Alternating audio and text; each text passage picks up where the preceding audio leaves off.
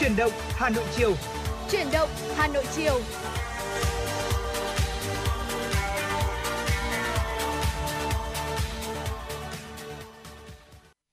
Xin được mến chào quý vị thính giả, nhạc hiệu quen thuộc của Chuyển động Hà Nội chiều đã vang lên và Quang Minh, Trọng Khương đã sẵn sàng để có thể đồng hành cùng quý thính giả trong 2 tiếng trực tiếp của Chuyển động Hà Nội chiều ngày hôm nay từ 16 giờ đến 18 giờ.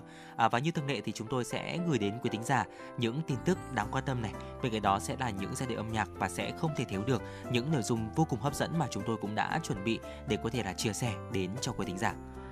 Quý vị đừng quên là chương trình của chúng tôi được phát sóng trực tiếp trên tần số FM 96 MHz, đồng thời cũng được phát trực tuyến trên trang web hanoionline.vn. Hãy cùng đồng hành với chúng tôi và chia sẻ với chương trình những vấn đề mà quý vị quan tâm, chia sẻ với chúng tôi về chuyển động của Hà Nội một ngày qua có những điều gì đáng chú ý.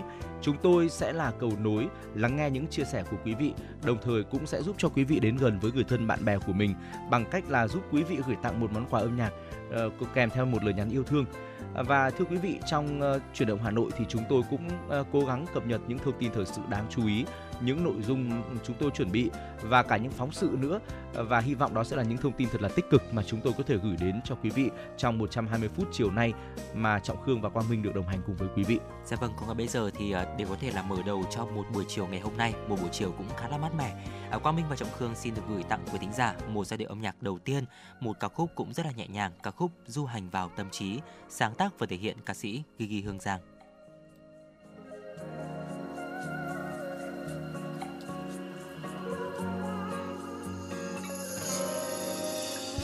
Em muốn mình là người họa sĩ, vẽ âm thanh lên bức tranh cuộc đời. Em muốn được cắt dấu mình thật kỹ, chỉ cần ra đi bên người em thương. Em muốn mình như chuyến lao lên đường, khi theo khô cũng thành màu thu cuối. Em muốn mình không bao giờ tiếc nuối, dù đường em đi có hóa thành đau thương. Tình yêu của em không phải những chiều hẹn hò lãng mạn nên hoa, là những khi mình cãi vã mất ướt lệ hoen mỹ, chẳng thiết tha chẳng muốn về nhà. Tình yêu của em hôm nay vẽ màu giận hờn, vẽ màu cách xa.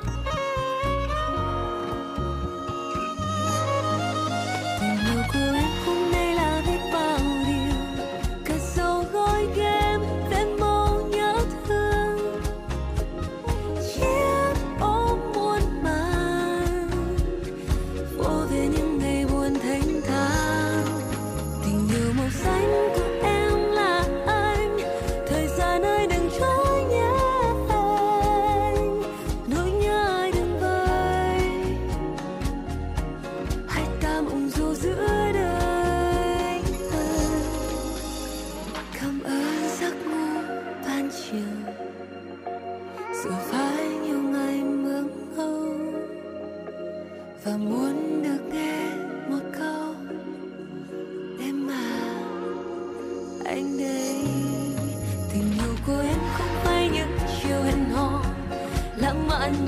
để không bỏ lỡ những video hấp dẫn.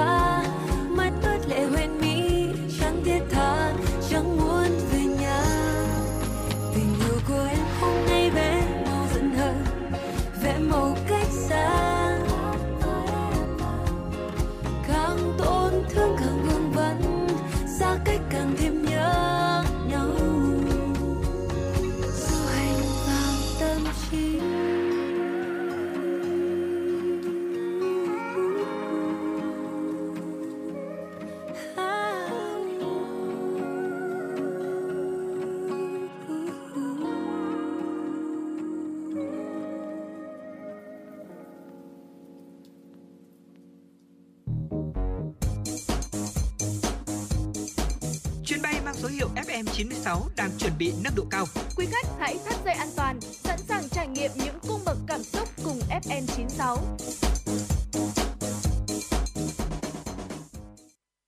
Quý thính giả thân mến, và vừa rồi là giai điệu của ca khúc đầu tiên có trong buổi chiều ngày hôm nay, ca khúc Du Hành Vào Tâm Trí qua tiếng hát của nữ ca sĩ Gigi Hương Giang.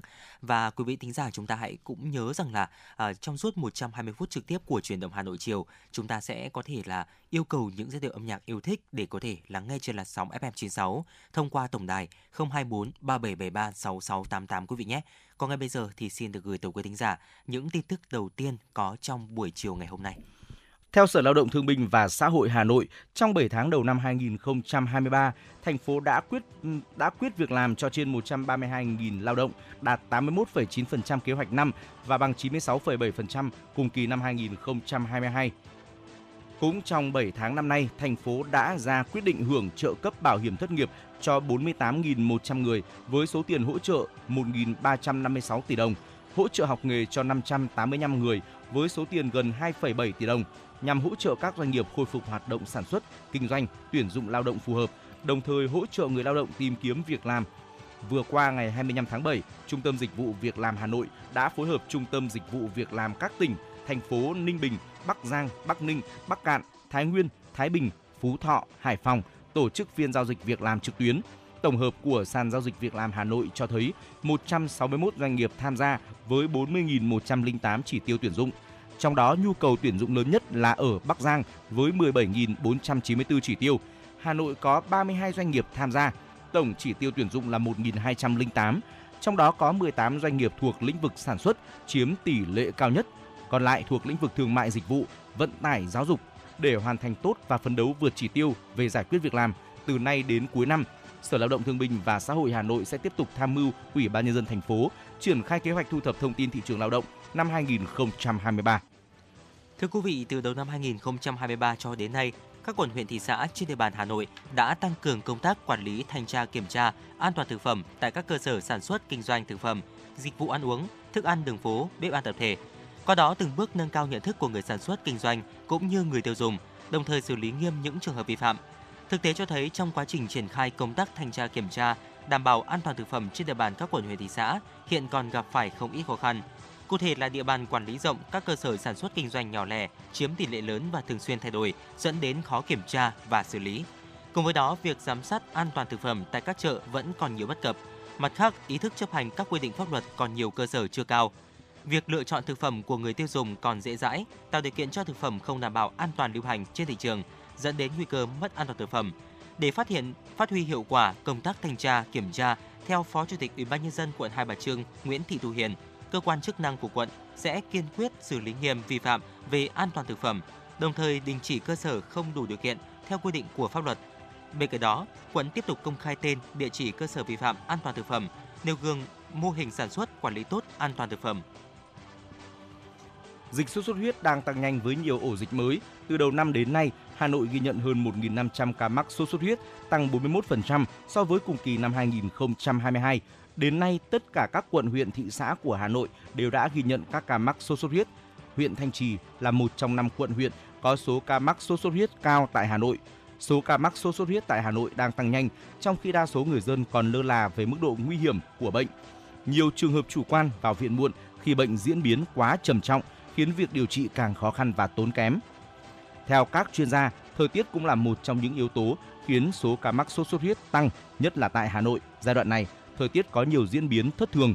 Hiện các xã phường của Hà Nội đã tổ chức dọn vệ sinh môi trường và phun thuốc diệt lăng quăng, bọ gậy, đồng thời sẵn sàng cơ sở vật chất và thuốc đáp ứng nhu cầu điều trị.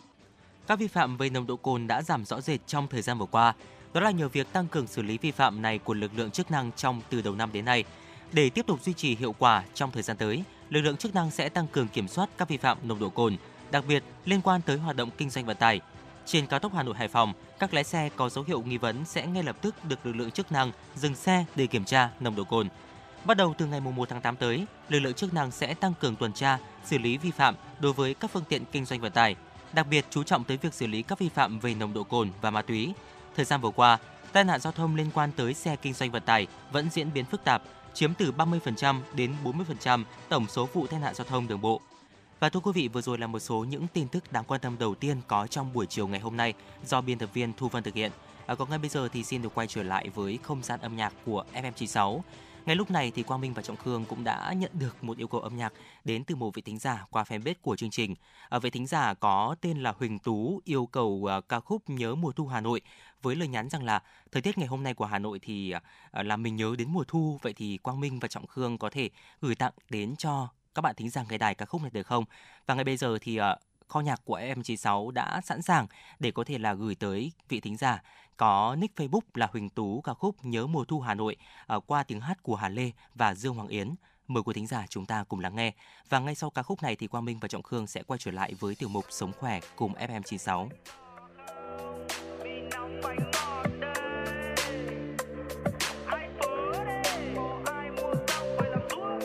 Nếu như những ký ức về Hà Nội là điều thuốc dê, tôi sẽ rít một hơi thật sâu và để nó chuốc về cho tôi về và nghe lại tiếng tàu điện len keng đung một mạch lên bờ hồ Tây phố Tràng Tiền làm quen em.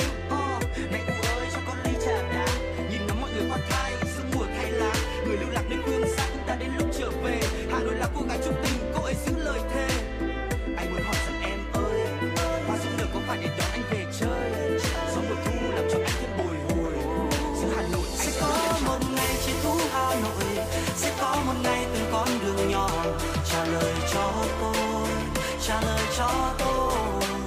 Sẽ có một ngày trời thu Hà Nội, sẽ có một ngày từng con đường nhỏ trả lời cho tôi, trả lời cho tôi.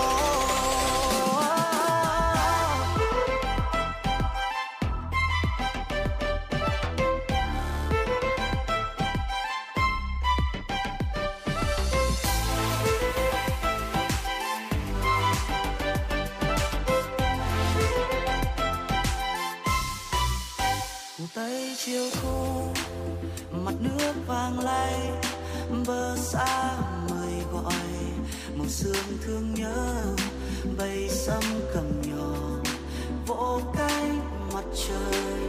Oh. Hà Nội mùa thu, đi giữa mọi người, lòng như thầm hỏi, tôi đang nhớ ai? Sẽ có một ngày trời thu Hà Nội. Có một ngày từng con đường nhỏ trả lời cho tôi sẽ có một ngày trời thu Hà Nội, sẽ có một ngày từng con đường nhỏ trả lời cho tôi.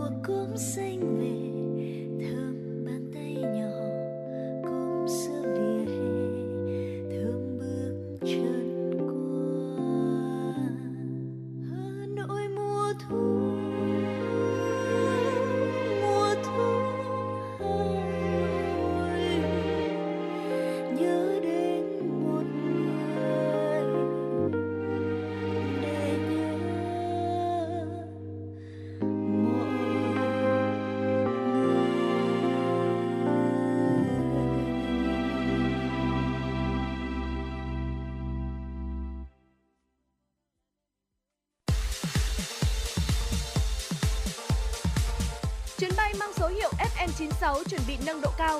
Quý khách hãy thắt dây an toàn, sẵn sàng trải nghiệm những cung bậc cảm xúc cùng FM96.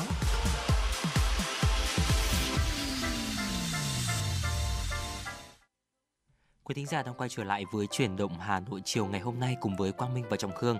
Và ngay bây giờ sẽ là tiểu mục Sống khỏe cùng FM96. Thưa quý vị, cuộc sống bận rộn và thói quen tích trữ thực phẩm trong tủ lạnh ngày càng trở nên phổ biến. Và điều này thì khiến nhiều người lặp đi lặp lại hành động giã đông thực phẩm, và nhất là những loại thịt hàng ngày. Tuy nhiên thì trong số đó thì không phải ai cũng biết thế nào mới là giã đông đúng cách, hay là giã đông thịt sai cách thì sẽ khiến lượng vi khuẩn tăng lên nhiều như thế nào, gây hại cho sức khỏe ra sao. Vậy thì ngay bây giờ hãy cùng Quang Minh và Trọng Khương, chúng ta hãy cùng nhau tìm hiểu những sai lầm và những hiểu lầm khi mà chúng ta giã đông thịt. Có lẽ là một cái hành động mà cũng rất là phổ biến trong cuộc sống hàng ngày của chúng ta. Thưa quý vị, điều đầu tiên mà chúng tôi muốn chia sẻ với quý vị là giã đông thịt nhiều lần khiến vi khuẩn ngày càng tăng. Một trong số những sai lầm phổ biến khi giã đông thịt tạo cơ hội cho vi khuẩn sinh sôi, xâm nhập, đó là việc mà chúng ta giã đông thịt quá nhiều lần. Nhiều người mua một miếng thịt lớn và ngại cắt nhỏ chúng, hoặc là chưa có ý định rõ ràng về món ăn định nấu nên lại bỏ cả tảng thịt vào tủ lạnh. Cũng có những người lấy thịt ra ngoài để giã đông, nhưng vì nhiều lý do mà không nấu hết hoặc là không dùng đến thì lại cho vào ngăn đá cướp đông lại, và để lần sau lấy miếng thịt đó ra giã đông để nấu tiếp. Khoan nói đến là phương pháp giã đông đúng hay sai thì chỉ riêng việc chúng ta lấy thực phẩm từ ngăn đá, ngăn đông ra rồi lại cho ngược lại vào ngăn đá, ngăn đông, tức là chúng ta giã đông, cấp đông nhiều lần thì sẽ khiến cho vi khuẩn tăng lên rất là nhiều. Để chứng minh điều này và tuyên truyền rộng hơn thì có một cơ quan truyền thông đã trực tiếp tiến hành thử nghiệm với sự hợp tác của các nhà khoa học. Chương trình này đã mua miếng thịt tươi ngon, bao gồm là thịt lợn, thịt bò, sau đó thì rửa sạch và cấp đông trong ngăn đá tủ lạnh khoảng chừng 5 ngày. Sau đó thì họ lấy miếng thịt ra khỏi tủ lạnh và vừa tiến hành giã đông, vừa liên tục đo lường số lượng vi khuẩn. Sau mỗi một lần họ cấp đông rồi lại giã đông thì miếng thịt đó sẽ được đo lượng vi khuẩn và thấy rằng là lượng vi khuẩn tăng lên rất là nhiều. Và đáng lo ngại là lượng vi khuẩn này thì lại tỷ lệ thuận với số lần giã đông, tức là càng cấp đông và giã đông nhiều lần thì lượng vi khuẩn càng nhân lên nhiều hơn. Và con số đáng kinh ngạc là sau 4 lần giã đông thì vi khuẩn ở thịt tăng lên đến 15 lần so với số lượng vi khuẩn có trong thịt ban đầu. Dạ vâng thưa quý vị, và đặc biệt nếu chúng ta giã đông thịt bằng nhiệt độ phòng, hoặc là để thịt giã đông quá lâu ở ngoài nhiệt độ phòng, thì con số này có thể là sẽ tăng cao hơn mức là 15 lần đấy ạ. Và theo tiến sĩ Taylor Wallace, giảng viên tại khoa nghiên cứu dinh dưỡng và thực phẩm tại Đại học George Mason tại Virginia của Mỹ cho biết rằng là bạn sẽ ngạc nhiên về tốc độ sinh sôi của vi khuẩn như là E. coli và Salmonella ở nhiệt độ phòng. Bởi vì là nhiệt độ phòng thì thịt sau khi mà giã đông sẽ bị vi khuẩn bám lên bề mặt. Miếng thịt lúc này sẽ là môi trường lý tưởng để vi khuẩn sinh trưởng và phát triển mạnh. Do đó thì việc tiếp tục cất miếng thịt không dùng hết vào ngăn đá sẽ thúc đẩy vi khuẩn tăng sinh nhiều hơn, làm miếng thịt bị nhiễm khuẩn và gây bệnh. Trong khi đó thì bản thân ngăn đá tủ lạnh cũng dễ ẩn chứa rất nhiều vi khuẩn, bao gồm cả những loại có thể là sinh trưởng ở âm độ. Vì vậy nên là chúng ta cũng đặc biệt lưu ý đến cái cách mà chúng ta giã đông thịt như thế nào. Vậy thì đâu sẽ là những cái tác hại khi mà chúng ta giã đông thịt nhiều lần ạ? Ngoài những cái việc là vi khuẩn tăng lên, tăng mối nguy cơ cho sức khỏe của chúng ta, thì bản thân việc giã đông thịt nhiều lần cũng khiến thịt bị ảnh hưởng. Ví dụ như sau ạ. Đầu tiên đó chính là có thể là làm thịt trông kém hấp dẫn. Việc cấp đông rồi lại giã đông nhiều lần thì thay đổi nhiệt độ liên tục sẽ khiến cho miếng thịt thơm ngon lúc đầu của chúng ta trở nên xấu xí hơn. Ví dụ như là thay đổi màu sắc này, bị khô hoặc là đen, vàng và teo lại. Thưa quý vị, điều tiếp theo mà chúng tôi muốn chia sẻ đó là việc mà chúng ta giã đông thịt nhiều lần sẽ làm giảm hoặc là mất nhiều chất dinh dưỡng. Như vậy là bên cạnh việc gia tăng lượng vi khuẩn có hại cho thực phẩm thì lại còn làm cho loại thực phẩm đó mất đi dinh dưỡng nữa. Cụ thể thì theo chia sẻ của tiến sĩ Taylor Wallace, trong quá trình làm lạnh, nước bên trong thịt tươi sẽ bị kết tinh. Nếu mà lặp đi lặp lại thao tác làm lạnh và giã đông thì bên trong sẽ bị kết tinh nhiều lần. Điều đó sẽ khiến cho cấu trúc bên trong của thịt bị bóp lại, gây ra đến là mất chất dinh dưỡng. Đặc biệt là hàm lượng protein, vitamin và khoáng chất có trong thịt sẽ bị mất đi mỗi lần mà chúng ta cấp đông rồi lại giã đông. Bên cạnh đó là việc mà giảm hoặc là thay đổi mùi vị. Khi mà giã đông nhiều lần thì cấu trúc protein bên trong thịt tươi bị áp lực của tinh thể đá ảnh hưởng, khó khôi phục lại trạng thái khi mà thịt tươi như là lúc mà chúng ta mới mua về. Điều này khiến cho thịt bị mất nước, giảm chất béo hay là mất chất dinh dưỡng, dẫn tới ăn sẽ không còn ngon nữa. Nếu mà chúng ta giã đông quá nhiều lần thì có thể còn bị biến đổi mùi vị, thậm chí là chúng ta còn cảm thấy là miếng thịt đó sẽ bị mất đi vị thịt, rất lãng phí và thậm chí là khiến cho chúng ta thấy không còn ngon miệng nữa. Dạ vâng, tiếp theo đó chính là có thể làm thịt của chúng ta dễ bị hư hỏng hơn đấy ạ. Như đã nói thì việc làm lạnh và giã đông lặp đi lặp lại như trên thì sẽ làm tăng số lượng vi khuẩn trong thịt tươi và thay đổi cấu trúc của nó. Điều này thì đương nhiên sẽ khiến thực phẩm dễ hoặc là nhanh bị hư hỏng và ôi thiêu, đồng thời tăng nguy cơ viêm dạ dày ruột và ngộ độc thực phẩm sau khi mà chúng ta ăn thịt. Vậy thì ngay bây giờ thì Quang Minh và Trọng Khương sẽ tiếp tục chia sẻ đến quý thính giả một số lưu ý khi mà chúng ta giã đông thịt ạ. Từ những tác hại nêu trên mà chúng tôi cũng vừa chia sẻ thì chúng ta không nên giã đông thịt nhiều lần. Để ăn thịt ngon và tốt cho sức khỏe, tất cả thịt sống lấy ra khỏi tủ lạnh nên tuân theo nguyên tắc rằng là giã đông một lần và ăn một lần. Để dễ dàng hơn thì bạn có thể là cắt thịt thành từng miếng nhỏ và vừa với từng bữa ăn của chúng ta khi mà bảo quản trong tủ lạnh. Hoặc nếu mà lỡ lấy ra nhiều hơn thì hãy nấu chín sau khi mà giã đông và đóng kín rồi bảo quản ở ngăn mát. Ngoài ra thì theo tiến sĩ Taylor cũng nhắc nhở rằng nhiều người mắc sai lầm trong phương pháp giã đông thịt cũng mang lại hậu quả tương tự. Vì vậy nên là ông cũng đã đưa ra 3 cái hướng dẫn cụ thể về cái cách mà chúng ta giã đông thịt để đảm bảo chất lượng và tốt hơn cho sức khỏe. Vậy thì đâu sẽ là 3 cái hướng dẫn này đây anh Trọng Khương? Điều đầu tiên mà chúng tôi muốn chia sẻ đó là việc chúng ta giã đông trong ngăn mát của tủ lạnh. Thì đây là một trong những cách rất là đơn giản này, cũng rất là tiện để chúng ta giã đông thực phẩm. Chỉ việc là chúng ta cho thực phẩm từ ngăn đông, ngăn đá xuống dưới ngăn mát và chờ một thời gian thì lúc đó thực phẩm sẽ được giã đông dần dần. Thời gian giã đông cũng còn tùy thuộc vào kích thước và độ dày của thực phẩm và thường là mất một vài giờ, thậm chí là qua đêm. Việc này thì là một cách rất là dễ dàng để giã đông thực phẩm, tuy nhiên thì thời gian chúng ta chờ đợi lại có thể là tương đối lâu. Tiếp theo là việc mà chúng ta giã đông bằng nước lạnh. Phương pháp này thì phù hợp với những trường hợp cần hoàn thành quá trình giã đông trong thời gian ngắn hơn. Cho thực phẩm cần giã đông vào túi và ngâm trong nước lạnh. Nước phải được thay thường xuyên để giữ nhiệt độ thấp, tránh vi khuẩn xâm nhập và đảm bảo chất lượng thịt. Đây cũng là một cách tương đối đơn giản nhưng mà cũng lại hơi mất công một chút vì chúng ta phải để ý và thay nước thường xuyên. Và cách thứ ba đó là việc mà chúng ta giã đông bằng lò vi sóng. Đây là một cách rất là tiện lợi rồi và cũng rất là phổ biến vì hầu như gia đình nào cũng có lò vi sóng trong gia đình. Giã đông bằng lò vi sóng thì là một phương pháp rất là nhanh. Chúng ta chỉ việc là cho phần thịt cần giã đông vào lò vi sóng, sau đó đóng lò lại và chọn chế độ, rồi thì là chọn thời gian. Nhưng mà chúng ta cũng cần phải lưu ý là cẩn thận kiểm tra nhiệt độ và công suất của mỗi loại lò, dụng cụ đựng cho phù hợp. Và chúng ta cũng nên là đọc kỹ hướng dẫn sử dụng của mỗi nhà sản xuất, bởi vì công suất mỗi lò là khác nhau và việc chúng ta giã đông mỗi một loại thực phẩm là khác nhau nữa, cho nên là tránh khiến cho thực phẩm bị hỏng hoặc là thực phẩm không trả về một trạng thái nguyên bản để chúng ta nấu nướng. Cho nên là khi mà giã đông bằng lò vi sóng thì quý vị cũng cần lưu ý một chút nhé. Dạ vâng thưa quý vị, và vừa rồi là một số những chia sẻ của Quang Minh và Trọng Khương trong tiểu mục Sống Khỏe cùng FM96 về một cái bước chuẩn bị thực phẩm mà rất là quan trọng cũng như là rất là phổ biến hàng ngày của mỗi gia đình, đó chính là việc chúng ta giã đông thực phẩm khi mà cấp đông rồi để chúng ta có thể là chuẩn bị cho gia đình mình những bữa cơm, những bữa ăn hàng ngày và để có thể là có một sức khỏe tốt hơn cũng như là một cái hương vị thơm ngon khi mà chúng ta chế biến đấy ạ. Thì cái việc giã đông cũng hết sức chúng ta cần phải lưu ý.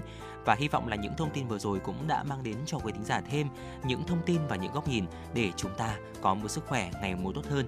Còn ngay bây giờ thì xin được quay trở lại với không gian âm nhạc của FM96, một sáng tác của Ca Dinh, ca khúc Để Tôi Ôm Em Bằng Giai Điệu Này qua tiếng hát của Ca Dinh, Min và Grady. Xin mời quý vị thính giả chúng ta cùng thưởng thức. Hãy để tôi ôm lấy điều bận lòng hôm nay, tình nhớ khi cầm tay xoa dịu em với câu hát này, để những thanh âm thật ta từ tim tôi có thể sưởi ấm tim người, luôn gần em dù ta cách xa mấy trời. Chớp mắt thôi, đâu ai mãi đây chiều buồn mất rồi, thôi về nhà dù đâu có ai đang đợi. Phận mỗi em tự mình chăm sóc mình cũng đã quên, ăn một mình, đau một mình, lắm lúc cũng xem phim một mình. Still okay, em không mấy khi nghĩ suy như thế này, sau ngày dài chẳng đến nỗi khó khăn như vậy.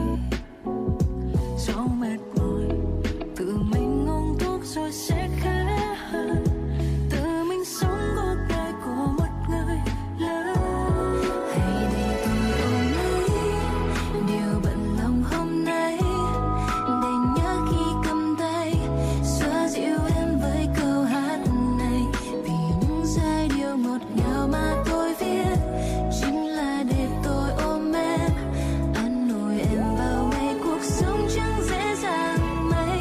Hãy để tôi ôm lấy điều bận lòng hôm nay, để nhớ khi cầm tay xoa dịu em bằng câu hát hay, để những thanh âm thật thà từ tim tôi có thể sưởi ấm tim người.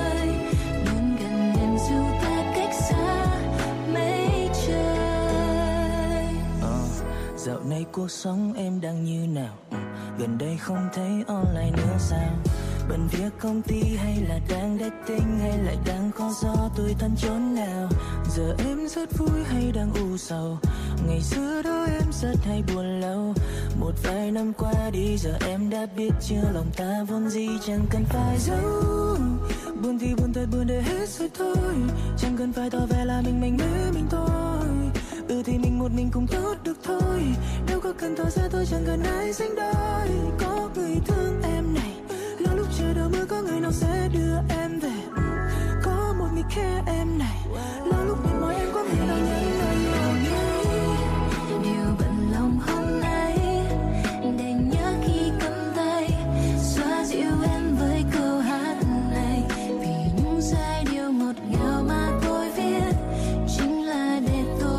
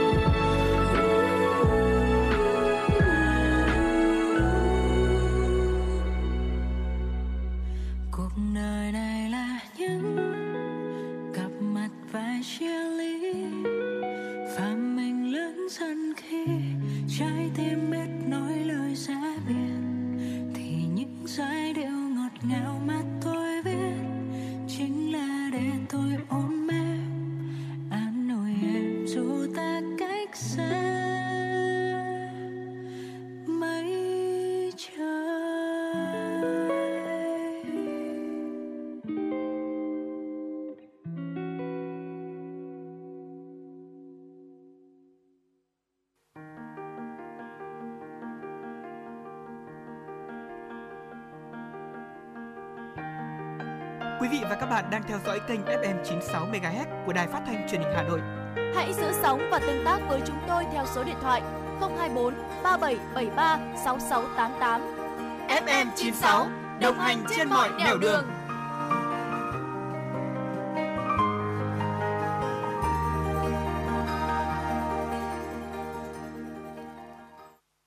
Quý thính giả vừa được lắng nghe một giai điệu âm nhạc, một sáng tác của Ca Dinh, ca khúc Để Tôi Ôm Em bằng giai điệu này. Và nếu quý vị thính giả chúng ta có những giai điệu âm nhạc yêu thích, muốn được lắng nghe hay là muốn gửi tặng bạn bè người thân trên làn sóng FM96 thì hãy tương tác với chúng tôi thông qua số điện thoại 024 3773 6688 quý vị nhé. Còn ngay bây giờ xin được quay trở lại với những tin tức đáng quan tâm. Thưa quý vị, EVN Hà Nội thông tin trong tháng 7 do nắng nóng kéo dài, tiêu thụ điện trong sinh hoạt trên địa bàn thành phố tăng rất cao, phần lớn do nhu cầu sử dụng nhiều thiết bị làm mát như điều hòa nhiệt độ, quạt, tủ lạnh tại các gia đình. Thời tiết nắng nóng gay gắt cũng ảnh hưởng không nhỏ đến tình trạng hoạt động và suy giảm hiệu suất của các thiết bị điện. Do đó, việc sử dụng điện tiết kiệm vẫn là một hành động cần thiết, giúp đảm bảo ổn định nguồn cung và góp phần vận hành hệ thống điện an toàn. Tổng công ty Điện lực thành phố Hà Nội khuyến cáo khách hàng, các cơ quan, công sở và nơi sản xuất cùng chung tay sử dụng điện tiết kiệm, hiệu quả, tắt bớt các thiết bị điện không cần thiết và hạn chế sử dụng các thiết bị có công suất lớn vào khung giờ cao điểm tiêu thụ điện, đồng thời chú ý sử dụng hợp lý điều hòa nhiệt độ. Bên cạnh đó, EVN Hà Nội cũng khuyến cáo khách hàng nên lựa chọn và sử dụng các thiết bị điện có dán nhãn tiết kiệm năng lượng theo quy định của Bộ Công Thương, thường xuyên vệ sinh, bảo dưỡng để các thiết bị hoạt động ổn định, nâng cao tuổi thọ cũng như tiết kiệm điện và chi phí. Tại thị trường trong nước, đến hơn 10 giờ sáng nay, công ty trách nhiệm hữu hạn một thành viên vàng bạc đá quý Sài Gòn niêm yết giá vàng miếng SJC ở mức 66,6 triệu đồng một lượng mua vào và 67,2 triệu đồng một lượng bán ra, giảm 150.000 đồng một lượng mỗi chiều so với cuối ngày 27 tháng 7. Tập đoàn vàng bạc đá quý Doji giảm 50.000 đồng một lượng mỗi chiều, để là 66,6 triệu đồng một lượng mua vào và 67,1 triệu đồng một lượng bán ra. Công ty trách nhiệm hữu hạn Bảo Tín Minh Châu niêm yết giá vàng miếng cùng thương hiệu ở mức 66,58 triệu đồng một lượng mua vào, 67,18 triệu đồng trên một lượng bán ra, thấp hơn cuối ngày hôm trước là 170.000 đồng một lượng chiều mua và 100.000 đồng một lượng chiều bán. Biên độ giá mua bán phổ biến ở mức từ 500 đến 600.000 đồng một lượng. Trong khi đó, thì giá vàng nhẫn cũng theo đà giảm mạnh hơn. Công ty cổ phần vàng bạc đá quý Phú Nhuận giảm 300.000 đồng một lượng chiều mua và 200.000 đồng một lượng chiều bán, để là 56 triệu đồng một lượng mua vào và 57 triệu đồng một lượng bán ra. Công ty trách nhiệm hữu hạn một thành viên vàng bạc đá quý Sài Gòn để là 56 triệu đồng một lượng mua vào, 57 triệu đồng một lượng bán ra, giảm 200.000 đồng một lượng mỗi chiều. Có gần 2.300 thí sinh đủ điều kiện tham gia kỳ thi tuyển dụng viên chức giáo viên, nhân viên làm việc tại các cơ sở giáo dục công lập trực thuộc Sở Giáo dục và Đào tạo Hà Nội năm 2023. Danh sách thí sinh được Sở thông báo công khai ngày hôm nay. Cùng với việc công bố danh sách gần 2.300 thí sinh đủ điều kiện tham gia kỳ thi tuyển dụng viên chức giáo viên, nhân viên làm việc tại các cơ sở giáo dục công lập trực thuộc, Sở Giáo dục và Đào tạo Hà Nội cũng công bố danh sách thí sinh không đủ điều kiện tham gia kỳ thi. Theo kế hoạch đã công bố, Sở Giáo dục và Đào tạo Hà Nội sẽ tuyển dụng 608 chỉ tiêu viên chức làm việc tại các cơ sở giáo dục công lập trực thuộc Sở năm 2023, gồm 536 chỉ tiêu viên chức giáo viên và 72 viên chức nhân viên. Hình thức tuyển dụng đối với diện thu hút theo Nghị định số 140/2017 NDCP là xét tuyển. Các đối tượng còn lại áp dụng hình thức thi tuyển. Thí sinh đủ điều kiện tham gia kỳ thi phải nộp lệ phí thi theo quy định. Thời gian nộp từ ngày hôm nay 28 tháng 7 đến mùng 2 tháng 8 năm 2023 tại Sở Giáo dục và Đào tạo Hà Nội. Thí sinh không nộp lệ phí coi như không có nguyện vọng tiếp tục đăng ký thi tuyển và sẽ bị loại khỏi danh sách đăng ký thi tuyển. Vòng 1 của kỳ thi sẽ diễn ra vào chiều 12 và 13 tháng 8. Sau gần 3 tuần xét xử và nghị án, chiều nay, Tòa án Nhân dân thành phố Hà Nội tuyên án phạt 54 bị cáo trong vụ án chuyến bay giải cứu bị Viện Kiểm sát Nhân dân tối cao truy tố về các tội đưa hối lộ, nhận hối lộ, môi giới hối lộ, lừa đảo chiếm đoạt tài sản và lợi dụng chức vụ quyền hạn trong khi thi hành công vụ. Khoảng 14 giờ, hội đồng xét xử vào làm việc. Khi chủ tọa chuẩn bị công bố bản án, bị cáo Trử Xuân Dũng, cựu Phó Chủ tịch Ủy ban Nhân dân thành phố Hà Nội xin có ý kiến. Tuy nhiên, chủ tọa không chấp thuận. Bởi theo lời chủ tọa, hội đồng xét xử đã nghị án sau khi tuyên án, bị cáo có ý kiến gì có thể gửi đơn kiến nghị tới các cơ quan chức năng. Trong số 54 bị cáo bị đưa ra xét xử, bị cáo Phạm Trung Kiên là người duy nhất bị Viện Kiểm sát đề nghị tuyên án tử hình vì có hành vi nhận hối lộ hơn 42,6 tỷ đồng. Trước khi hội đồng xét xử tuyên án, bị cáo Kiên cùng gia đình đã nộp khắc phục hậu quả được khoảng 42 tỷ đồng. Ngoài bị cáo Kiên, rất nhiều bị cáo khác trong quá trình xét xử cũng cùng gia đình nộp tiền khắc phục hậu quả. Và thưa quý vị, vừa rồi là một số những tin tức đáng quan tâm có trong buổi chiều ngày hôm nay. Còn ngay bây giờ thì Quang Minh và Trọng Khương xin được tiếp tục chương trình với một tiểu mục hết sức quen thuộc, tiểu mục Ký ức Hà Nội ngay sau đây. Thưa quý vị, thời mà công nghệ thông tin chưa phát triển như bây giờ, máy đánh chữ là phương tiện không thể thiếu trong công việc phát hành các loại văn bản. Chiếc máy đánh chữ thô sơ đầu tiên ra đời do một người gốc Anh tên là Henry Mill sáng chế ra vào năm 1714. Sau đó máy đánh chữ luôn không ngừng cải tiến để hoàn thiện hơn. Chiếc máy đánh chữ hoàn chỉnh vào năm 1867 được giữ nguyên từ những năm 1990. Nguyên tắc hoạt động của nó là một bộ phím sử dụng những chiếc búa nhỏ có gắn nổi các ký tự đập vào băng vải tầm mực và in chữ lên tờ giấy đặt sau băng vải mực. Muốn đánh nhiều văn bản giống nhau cùng một lúc, người ta đặt những tờ giấy than vào giữa hai tờ giấy. Từ đó, nghề đánh máy chữ ra đời là một trong các chức danh nghề nghiệp không thể thiếu trong các cơ quan công sở. Người đánh máy chữ trong các cơ quan tuy chỉ là nhân viên quèn nhưng còn oai hơn người long tong, tạp vụ nhiều.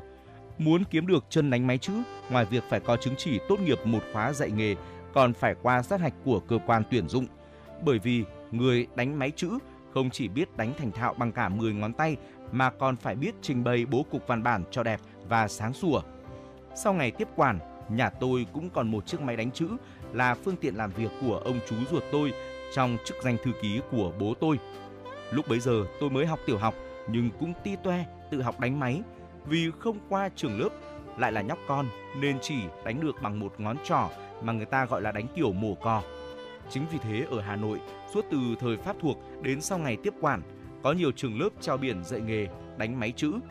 Nổi tiếng nhất ở Hà Nội là trường dạy đánh máy chữ Lê Ngọc của ông Lê Quang Ngọc ở phố Tràng Thi, sau chuyển về phố Hàng Bài.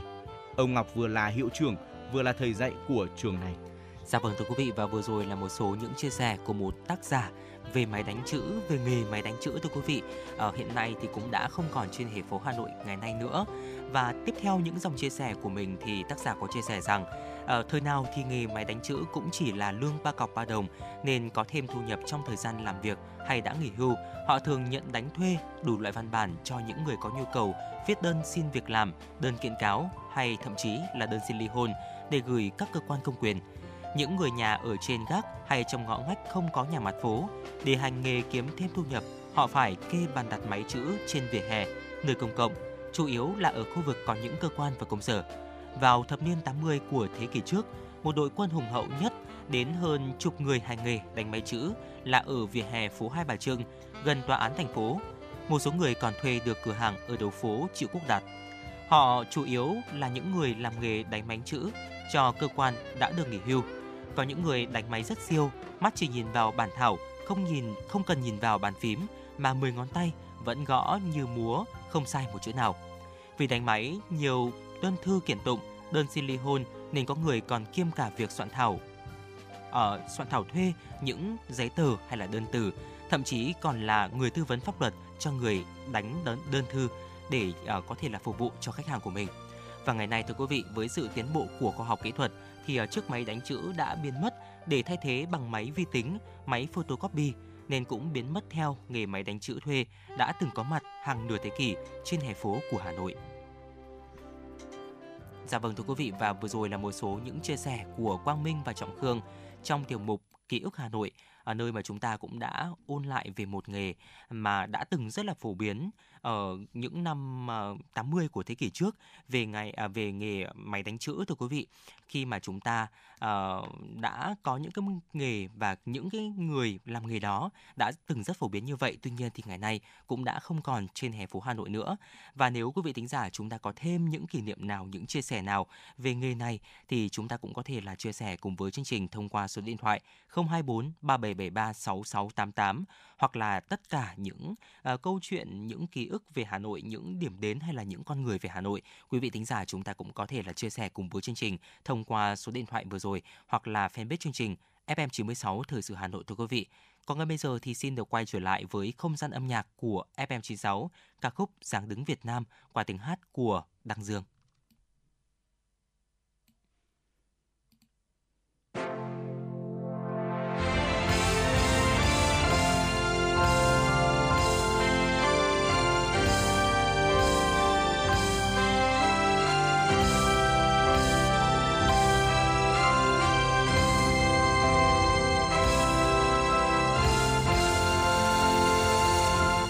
Anh tin gì hỡi anh yêu quý, anh vẫn đứng lặng im như bức thành đồng, như đôi dép dưới chân anh dẫm lên xác thù mà vẫn một màu bình dị sáng trong, không một tấm hình, không một dòng địa chỉ. Chẳng để lại chi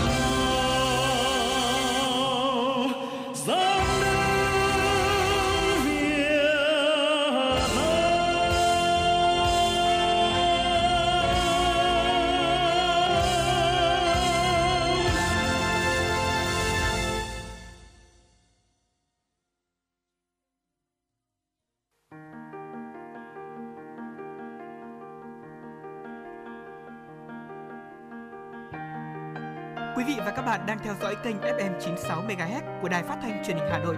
Hãy giữ sóng và tương tác với chúng tôi theo số điện thoại 024 3773 6688. FM 96 đồng hành trên mọi nẻo đường.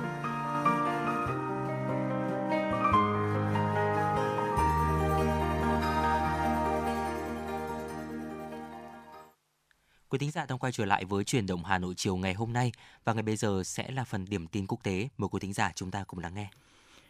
Hội nghị thượng đỉnh Nga-Châu Phi lần thứ 2 đã khai mạc tại thành phố Saint Petersburg với sự tham gia của các phái đoàn đến từ gần 50 quốc gia châu Phi, trong đó có 17 nguyên thủ quốc gia. Cùng với tuyên bố đẩy mạnh hợp tác thương mại và hỗ trợ an ninh, Tổng thống Nga Putin đã tái khẳng định cam kết cung cấp ngũ cốc cho châu Phi. Vấn đề ngũ cốc là một trong những trọng tâm của hội nghị thượng đỉnh Nga-Châu Phi lần này. Sau khi Nga vừa rút khỏi thỏa thuận ngũ cốc, Tổng thống Putin cho rằng trong gần 33 triệu tấn ngũ cốc đã được xuất khẩu từ Ukraine theo sáng kiến ngũ cốc Biển Đen, có đến 70% là đến các quốc gia giàu có ở châu Âu. Ông Putin khẳng định Nga sẽ tiếp tục làm việc tích cực để cung cấp lương thực cho các quốc gia có nhu cầu ở châu Phi. Tổng thống Nga Vladimir Putin tuyên bố, chúng tôi sẽ sẵn sàng trong những tháng tới, trong vòng 3 đến 4 tháng cung cấp miễn phí cho Burkina Faso, Zimbabwe, Mali, Somalia, Cộng hòa Trung Phi, Eritrea từ 25.000 đến 50.000 tấn ngũ cốc. Chúng tôi đảm bảo cung cấp và vận chuyển miễn phí những sản phẩm này đến người tiêu dùng. Thưa quý vị, nền nhiệt khắc nghiệt ở Anh vào năm 2022, khi nước này ghi nhận nắng nóng nhất trong lịch sử, sẽ được coi là trung bình vào năm 2060 và mát mẻ vào cuối thế kỷ này. Cơ quan khí tượng Anh đã đưa ra nhận định trên. Nhiệt độ vượt quá 40 độ C ở Anh diễn ra lần đầu tiên vào tháng 7 năm 2022. Cơ quan khí tượng Anh cho biết năm 2022 là năm nóng nhất kể từ khi hồ sơ bắt đầu được thống kê vào năm 1884 đối với Anh và kể từ năm 1659 tại National Climate Information Center. Mike Cadden từ Trung tâm Thông tin Khí hậu Quốc gia thuộc Met Office cho biết về thời tiết và khí hậu, năm 2022 là một năm đặc biệt đối với Vương quốc Anh. Các quan sát cho thấy nhiệt độ cực đoan đang thay đổi nhanh hơn mức trung bình và khi khí hậu của chúng ta ấm lên, chúng tôi cho rằng nhiều kỷ lục nhiệt độ cao hơn sẽ bị phá vỡ, có khả năng là do biên độ rộng và kỷ lục về nhiệt độ thấp hơn ít hơn rất nhiều. Theo cơ quan khí tượng Anh, các nghiên cứu của họ cho thấy cả năm ấm áp kỷ lục và đợt nắng nóng vào tháng 7 năm 2022 có nhiều khả năng là bởi biến đổi khí hậu do con người gây ra. Trong báo cáo tình trạng khí hậu của Vương quốc Anh, Met Office dự đoán trong một kịch bản phát thải trung bình, vào năm 2060, nhiệt độ trong năm như vào năm 2022 sẽ được coi là mức trung bình và đến năm 2100 nó sẽ được coi là một năm mát mẻ. Trong ngày hôm qua, nhiệt độ tại nhiều khu vực của Nhật Bản đã tăng cao bất thường. Nền nhiệt cao nhất đo được tại thành phố Hirakata, tỉnh Osaka là xấp xỉ 40 độ C. Trong khi đó, nhiệt độ đo được tại gần 90% số điểm quan trắc của cơ quan khí tượng Nhật Bản đều trên 30 độ C. Nhiều nơi vẫn vào chiều tối vẫn ghi nhận mức nhiệt cao trên 35 độ C, nên nhiệt được coi là nắng nóng cao độ. Theo dự báo, từ ngày hôm nay cho đến mùng 3 tháng 8, nhiệt độ sẽ tiếp tục duy trì ở mức cao trên toàn Nhật Bản, kể cả ở khu vực Hokkaido vốn mát mẻ quanh năm. Mức nhiệt cao nhất được dự đoán vào giữa trưa là khoảng 35 đến 38 độ C. Cơ quan khí tượng Nhật Bản đưa ra cảnh báo kêu gọi người dân phòng ngừa nguy cơ sốc nhiệt trong thời tiết cực đoan như sử dụng điều hòa ở nhiệt độ thích hợp, hạn chế các hoạt động ngoài trời, bổ sung nước thường xuyên cho cơ thể. Nhật Bản đã từng trải qua đợt nắng nóng kỷ lục hồi năm 2018. Cơ quan khí tượng Nhật Bản cho rằng với tác động của hiện tượng nóng lên toàn cầu, nhiệt độ trung bình sẽ tăng lên. Cùng với đó, số ngày nắng nóng tại nước này cũng có thể nhiều hơn 1,4 lần. Thưa quý vị, một nhà nghiên cứu Thái Lan đã phát hiện hóa thạch của một loài khủng long mới ở khu vực Đông Bắc nước này. Theo nhà nghiên cứu, hóa thạch của mẫu vật chưa trưởng thành là một trong những bộ xương khủng long hoàn chỉnh nhất từng được tìm thấy ở nước này. Bộ xương hóa thạch của sinh vật 145 triệu tuổi này đã được đem về từ hệ tầng Phu Kradung ở tỉnh Kalasin, Thái Lan, là loài khủng long Neosuchia sớm nhất được biết đến ở Đông Nam Á. Theo Sky News, đó là một loài hoàn toàn mới và vừa đặt tên là Minimocusaur Phu Neosis. Chúng thuộc một nhóm khủng long mới mang tên là Neosuchia, sống vào cuối kỷ Jura. Theo nhà nghiên cứu Sita Manikul từ Đại học Mahasarakham, Thái Lan, tác giả chính của nghiên cứu này, đây là một trong những mẫu vật khủng long hoàn hảo nhất Đông Nam Á, với những phần quan trọng như là đốt sống, xương chi gần như nguyên vẹn. Phát hiện của Thái Lan đã giúp hoàn thiện mảnh ghép về loài khủng long này. Tuy hình thù của nó rất cổ quái và được các nhà khoa học tái hiện bằng màu xanh tím đáng sợ, thế nhưng đó là một loài sinh vật có ăn cỏ khá hiền lành, kích thước nhỏ hơn đa số khủng long khác. Một số loại anh em của nó cũng được tìm thấy ở những nơi khác của châu Á, trong đó phong phú nhất là ở tỉnh Tứ Xuyên của Trung Quốc. Và thưa quý vị, vừa rồi là một số những tin tức đáng quan tâm có trong buổi chiều ngày hôm nay. Trước khi đến với tiểu mục Cà phê chiều, mời quý thính giả chúng ta cùng quay trở lại, thư giãn một đôi phút với không gian âm nhạc với ca khúc Yêu Không Hối Tiếc qua tiếng hát của Huỳnh Tú. Mời quý thính giả chúng ta cùng thưởng thức.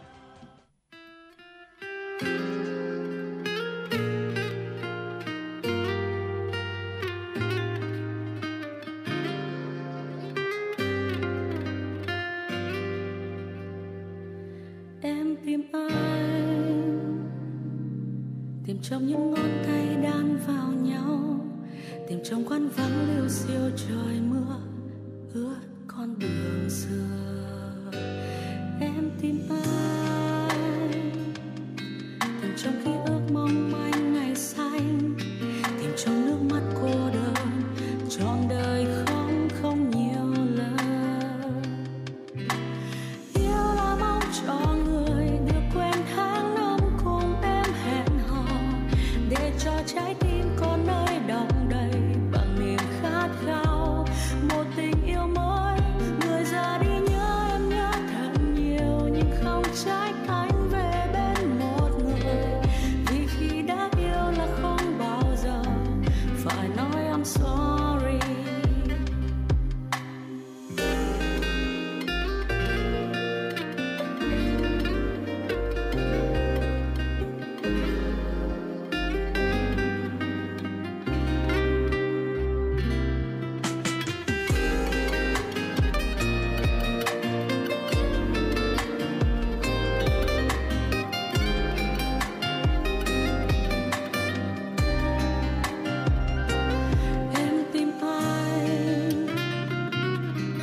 Trong những ngón tay đan vào nhau, tìm trong quán vắng liêu xiêu trời mưa ướt con đường xưa.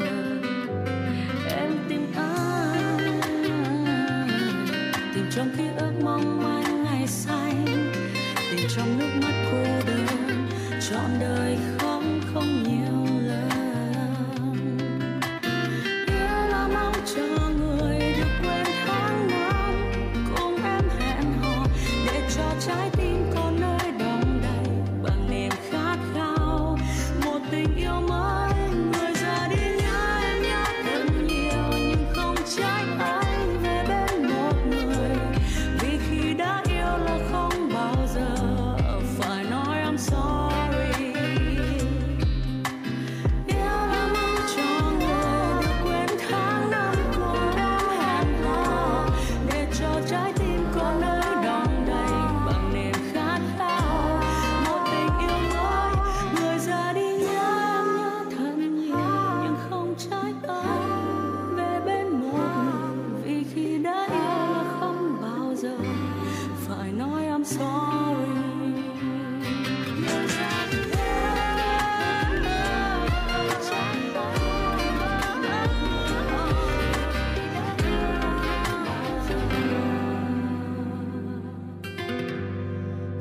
nói I'm sorry.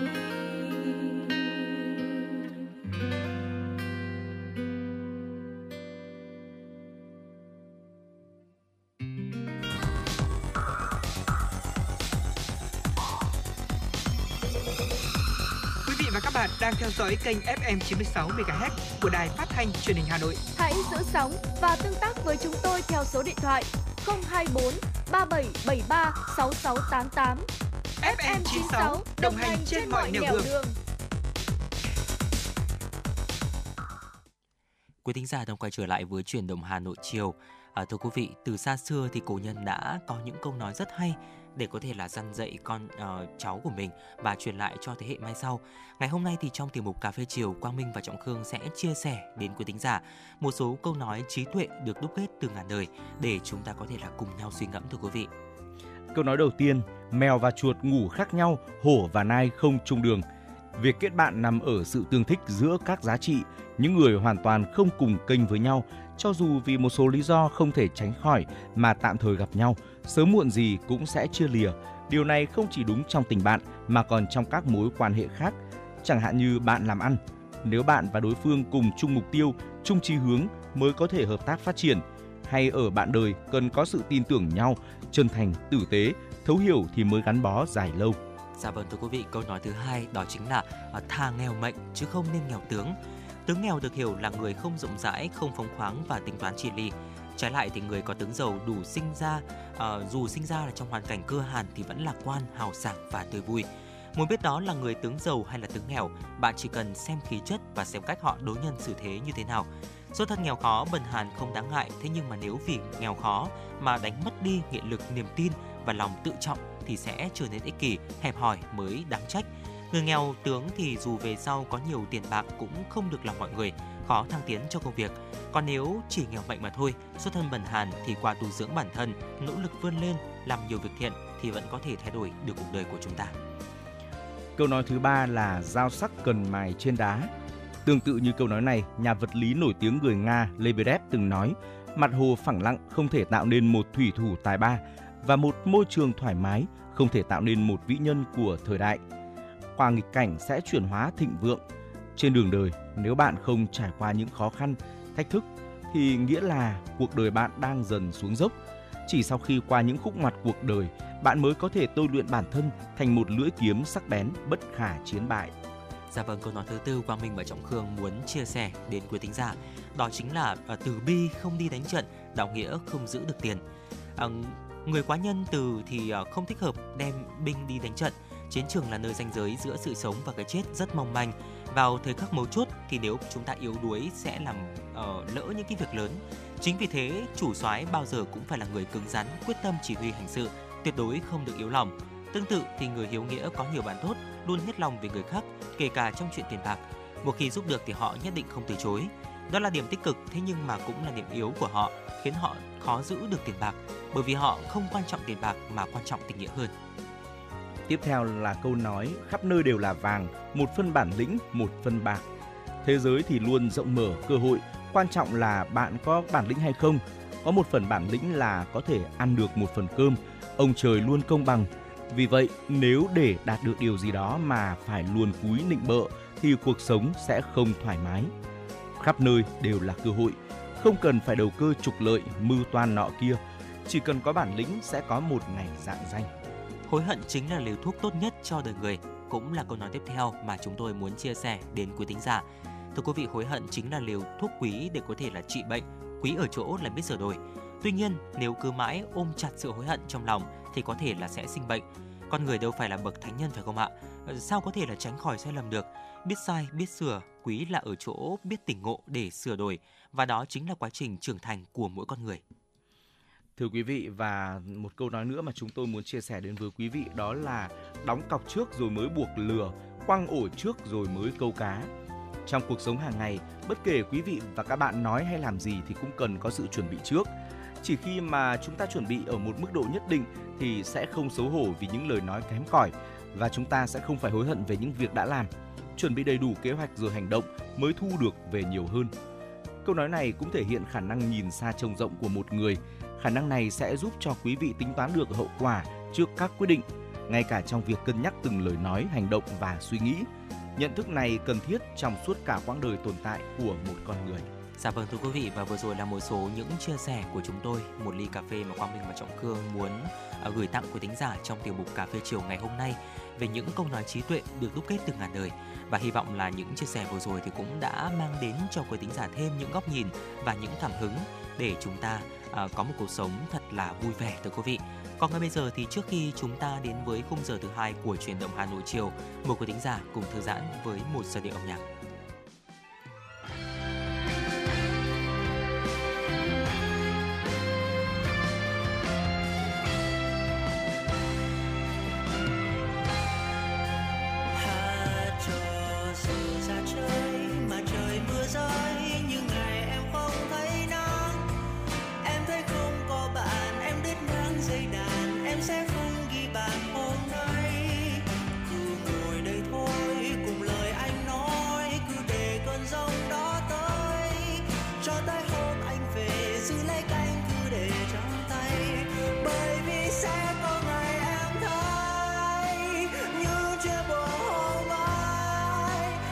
Chuyện cười hôm nay dù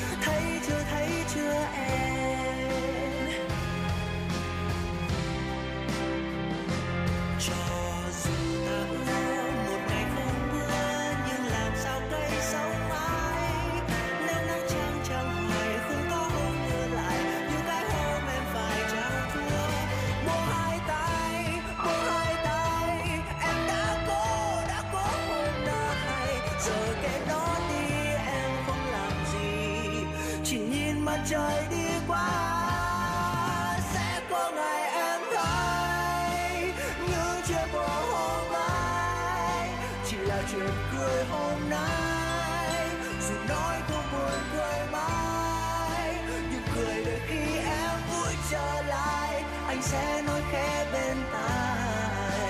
Thấy chưa em, thấy chưa em, nó bắt đầu đêm đó, mưa bắt đầu tan đó, cho dù chuyện đời vẫn khó, nếu lấy những gì em có, để chờ ngày mai anh quay trở lại, anh sẽ nói khẽ bên tai. Thấy chưa em.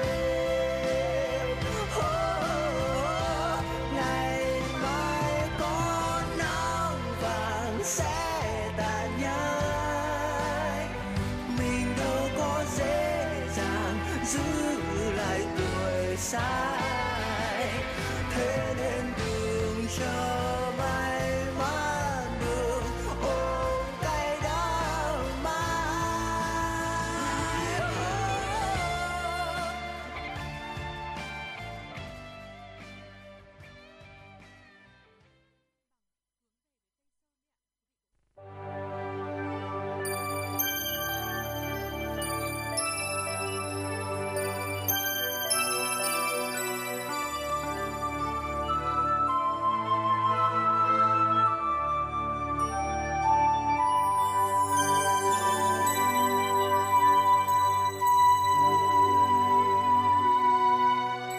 Đây là Đài Phát thanh và Truyền hình Hà Nội.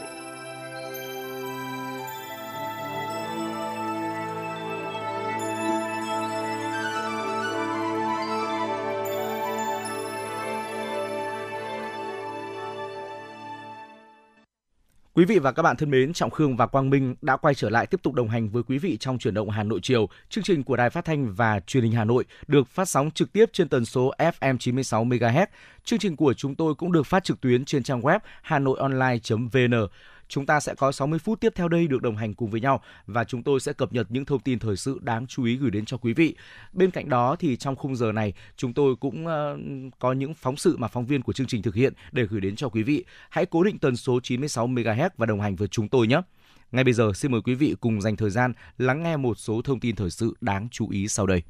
Thưa quý vị và các bạn, ngày hôm qua kỷ niệm 76 năm Ngày Thương binh Liệt sĩ, cũng là ngày cả dân tộc thành kính tri ân những anh hùng liệt sĩ, chiến sĩ đã hy sinh quên mình vì độc lập tự do, vì vẹn toàn núi sông và chủ quyền thiêng liêng của Tổ quốc. Công tác tìm kiếm, quy tập hài cốt liệt sĩ luôn được xác định là nhiệm vụ chính trị quan trọng, là trách nhiệm của toàn Đảng, toàn quân và toàn dân, được các cấp, các ngành không ngừng nỗ lực thực hiện, thể hiện truyền thống đạo lý uống nước nhớ nguồn, đền ơn đáp nghĩa của dân tộc ta. Tuy nhiên đến nay, vẫn còn khoảng 200.000 hài cốt liệt sĩ chưa quy tập, nằm rải rác ở các tỉnh thành phía Nam, nước bạn Lào và Campuchia. Ngoài ra, còn trên 300.000 hài cốt liệt sĩ đã quy tập và an táng tại các nghĩa trang nhưng thiếu thông tin. Như vậy, tổng số liệt sĩ chưa xác định được thông tin là 500.000. Việc tìm kiếm hiện nay đã có trang thông tin điện tử chính thức về tìm mộ liệt sĩ và rất nhiều gia đình theo dõi để tìm kiếm thông tin của người thân. Tuy nhiên, tìm thấy rồi, làm sao để định danh hài cốt đó đúng là liệt sĩ đó? Việc ứng dụng công nghệ hiện đại như giám định gen để xác định danh tính liệt sĩ là cần thiết hơn bao giờ hết. Tuy nhiên, cho đến nay, rất tiếc kết quả chính xác vẫn chưa đến 1/10. Việc định danh ADN của các liệt sĩ để đưa các anh về lại với gia đình chính là việc làm cấp thiết để bù đắp phần nào nỗi đau chiến tranh. Dẫu có khó khăn, tốn kém, nhưng chính vì vậy càng cần sự quyết tâm, chỉ đạo khẩn trương cũng như sự quan tâm hỗ trợ đồng lòng của toàn xã hội bởi thời gian không còn nhiều. Sáng nay, báo Người Lao động tổ chức lễ trao giải cuộc thi viết Chủ quyền quốc gia bất khả xâm phạm và cuộc thi ảnh thiêng liêng cờ Tổ quốc năm 2022-2023, phát động các cuộc thi mới năm 2023-2024. Lễ trao giải hai cuộc thi nằm trong chương trình kỷ niệm 48 năm ngày thành lập báo Người Lao động 28 tháng 7 năm 1975, 28 tháng 7 năm 2023. Sau một năm phát động, cuộc thi viết Chủ quyền quốc gia bất khả xâm phạm lần thứ 3 đã nhận được gần 250 tác phẩm dự thi. Hội đồng trung khảo đã lựa chọn 5 tác phẩm xuất sắc nhất để trao giải. Với cuộc thi ảnh thiêng liêng cờ Tổ quốc lần thứ 2, ban tổ chức đã nhận được hơn 1.000 tác phẩm. Dựa trên tiêu chí cuộc thi, Hội đồng Trung khảo đã chọn 5 tác phẩm xuất sắc nhất để trao giải. Cụ thể, giải nhất cuộc thi viết Chủ quyền quốc gia bất khả xâm phạm lần thứ 3 thuộc về tác giả Hoàng Long, Mai Thắng với tác phẩm Ký ức nhà giàn. Giải nhất cuộc thi ảnh thiêng liêng cờ Tổ quốc thuộc về tác giả Nguyễn Xuân Tư với bộ ảnh Những điểm cờ thiêng liêng. Cuộc thi ảnh thiêng liêng cờ Tổ quốc là nơi để bạn đọc ghi lại những khoảnh khắc đẹp, đáng nhớ về cờ Tổ quốc, qua đó góp phần cổ vũ, nhắc nhở mọi người nâng cao ý thức giữ gìn, bảo vệ giá trị thiêng liêng của quốc kỳ. Theo hướng dẫn tại công văn của Văn phòng Chính phủ, dịp lễ Quốc khánh năm 2023, cán bộ, công chức, viên chức và người lao động sẽ nghỉ từ thứ 6 ngày 1 tháng 9 đến hết ngày thứ 2 ngày 4 tháng 9. Đợt nghỉ này bao gồm 2 ngày nghỉ lễ Quốc khánh, 1 ngày nghỉ hàng tuần và 1 ngày nghỉ bù, ngày nghỉ hàng tuần theo quy định của Bộ Luật Lao động. Với lịch nghỉ lễ Quốc khánh mùng 2 tháng 9, Bộ Lao động Thương binh và Xã hội đề nghị các cơ quan, đơn vị bố trí sắp xếp các bộ phận làm việc hợp lý để giải quyết công việc liên tục, đảm bảo tốt công tác phục vụ tổ chức, nhân dân. Các cơ quan đơn vị không thực hiện lịch nghỉ cố định thứ 7 và Chủ nhật hàng tuần sẽ căn cứ vào chương trình kế hoạch cụ thể của đơn vị để bố trí lịch nghỉ cho phù hợp. Đối với người lao động không phải là công chức, viên chức, người sử dụng lao động quyết định lựa chọn phương án nghỉ lễ Quốc khánh mùng 2 tháng 9 năm 2023. Theo đó, người lao động được nghỉ ngày thứ 7, mùng 2 tháng 9 và lựa chọn một trong hai ngày, thứ 6 ngày mùng 1 tháng 9 hoặc Chủ nhật ngày mùng 3 tháng 9. Nếu ngày nghỉ hàng tuần trùng với ngày nghỉ lễ Tết thì người lao động được nghỉ bù nghỉ ngày hàng tuần vào ngày làm việc kế tiếp theo, theo quy định của Bộ Luật Lao động. Đây là kỳ nghỉ dài ngày cuối cùng trong năm. Người lao động có thể căn cứ vào lịch nghỉ trên để bố trí thời gian đi du lịch, thăm người thân, gia đình. Lao động là người nước ngoài làm việc tại Việt Nam được nghỉ thêm một ngày Tết cổ truyền và một ngày Tết Quốc khánh của nước họ.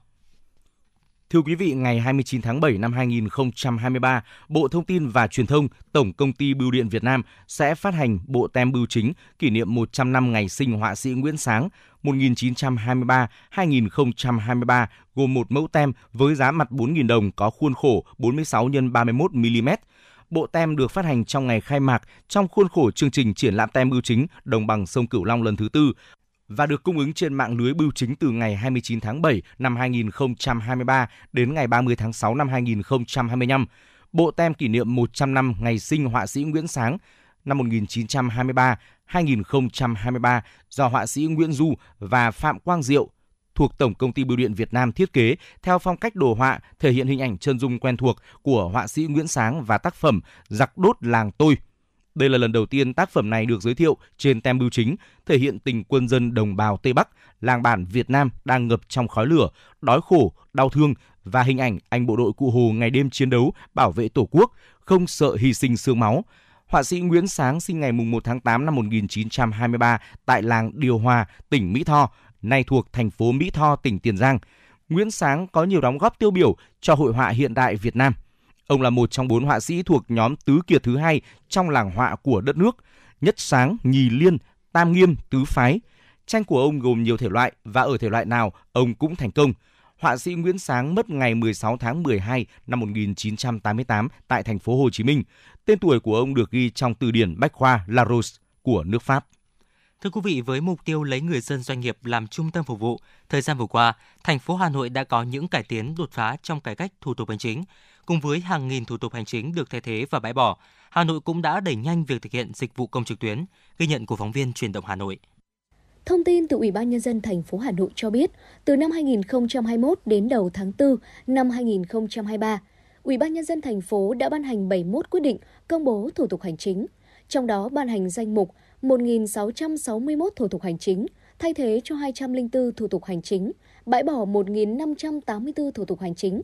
Đến cuối tháng 5 năm 2023, Ủy ban Nhân dân thành phố Hà Nội đã ban hành 14 quyết định công bố 87 thủ tục hành chính nội bộ các lĩnh vực nội vụ, tư pháp, lao động thương binh và xã hội, giáo dục và đào tạo, quy hoạch và kiến trúc, y tế. Việc thực hiện cơ chế một cửa liên thông chặt chẽ, nề nếp đã tạo thuận lợi cho cá nhân tổ chức khi đến giao dịch với cơ quan hành chính nhà nước. Bà Trần Thị Hoa, người dân phường Vĩnh Phúc, quận Ba Đình cho biết, nếu như trước đây, việc làm các thủ tục hành chính thường phải mất thời gian chờ đợi, thì nay được giải quyết và trả lại rất nhanh. Các cái thủ tục hành chính thì đều lên Ủy ban Nhân dân phường.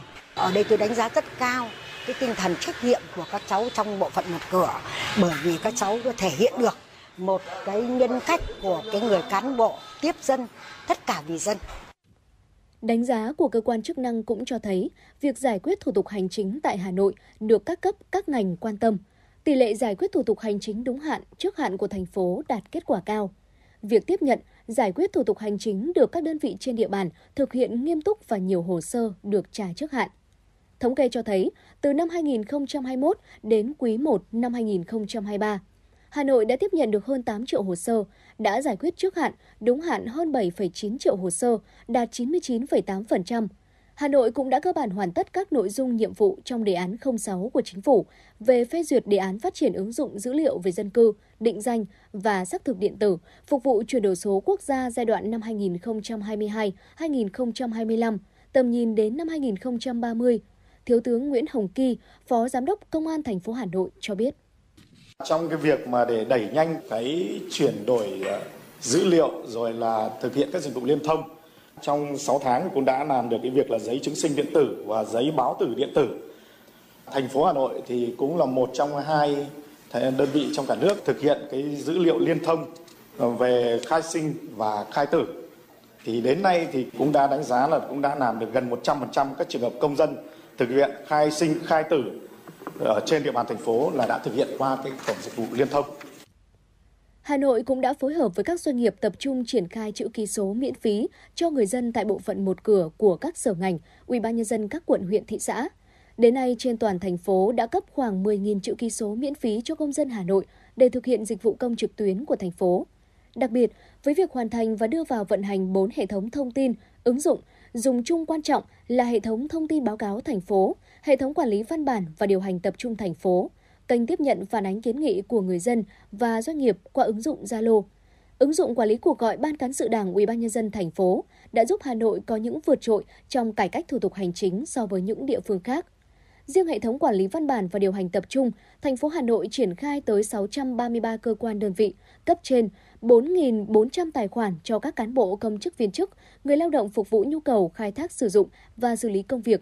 Ông Trương Việt Dũng, Chánh Văn phòng Người Phát ngôn UBND thành phố Hà Nội cho biết. Khi sử dụng cái hệ thống quản lý văn bản dùng chung này, thì lãnh đạo thành phố sẽ kiểm soát được toàn bộ thông tin các văn bản xử lý của tất cả các sở ngành, quận, huyện đến cấp xã.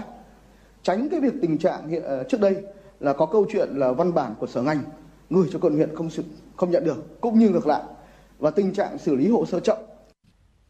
Rõ ràng, những đột phá về cải cách thủ tục hành chính, cải tiến dịch vụ công đã góp phần quan trọng vào sự ổn định, phát triển kinh tế xã hội thành phố Hà Nội thời gian qua, phù hợp với mô hình chính quyền đô thị mà Hà Nội đang thực hiện thí điểm theo nghị quyết 97 của Quốc hội.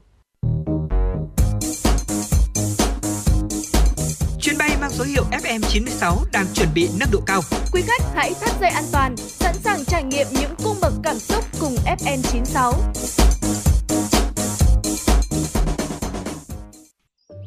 Theo bạn, thứ gì tạo nên sự tự tin cho chúng ta khi nói chuyện? Cách ăn nói hay là ngôn ngữ cơ thể? Với tôi, đó là nụ cười.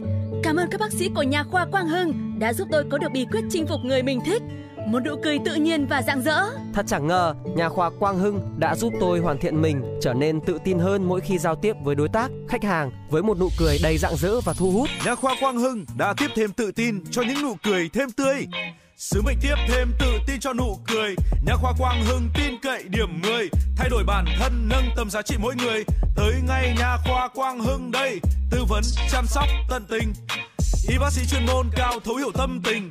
Thiết bị hiện đại, phục vụ hết mình. Tới ngay nhà khoa Quang Hưng để tự tin là chính mình.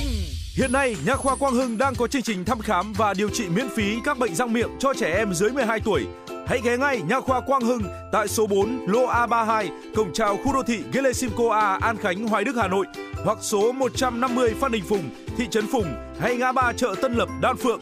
Chi tiết liên hệ 024 777 06699 hoặc truy cập website nha khoa quang hưng.com. Quý vị và các bạn thân mến, theo thống kê có khoảng 70% học viên trường nghề ra trường có việc làm, nhưng tỷ lệ học sinh vào trường nghề vẫn rất thấp. Vậy làm cách nào tăng khả năng liên thông sau tốt nghiệp trường nghề, thay đổi tâm lý thích làm thầy, không làm thợ của phụ huynh và học sinh? Mời quý vị cùng đến với phóng sự có tựa đề Phụ huynh học sinh không mặn mà với trường nghề. Chị Lê Thu Hằng ở quận Hai Bà Trưng, Hà Nội, có con trai sẽ lên lớp 9 trong năm học tới. Chị khá lo lắng khi chứng kiến kỳ thi vào lớp 10 căng thẳng vừa qua, với chỉ hơn 55% học sinh được vào trường công lập. Trường công lập ở Hà Nội mình hơi ít, cho nên là hầu như gia đình nào cũng rất là lo lắng. Nhiều người không muốn cho con đi học nghề đâu, tại vì nghĩ là trẻ con thì muốn cho con học cấp 3 nốt trọn vẹn tuổi thơ. Dính những chữ nghề thì nhiều người cảm giác cho con ra đời sớm hơi thương con ấy. Trước đây chị cũng học cấp 3 xong cũng đi học nghề, nhưng mà chị thấy những cái dạy nghề của trường phổ thông đấy nó chỉ sơ sơ thôi, để mà làm được việc thì chị nghĩ cũng khó lắm.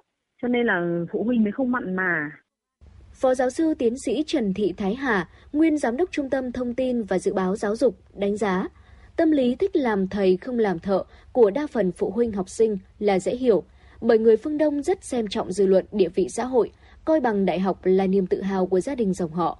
Đặc biệt là khi chất lượng đào tạo hiện nay chưa được như mong muốn, nhiều doanh nghiệp phải đào tạo lại, nên khi tuyển dụng, họ muốn tuyển người có bằng cấp để phần nào chứng tỏ trình độ của người lao động. Tuy nhiên, quan điểm coi trọng bằng cấp đã có nhiều thay đổi khi tỷ lệ thất nghiệp ở bậc đại học cao và do tác động của đại dịch như các trường hợp học sinh từ chối vào đại học đi xuất khẩu lao động ở Nghệ An, Hà Tĩnh gần đây.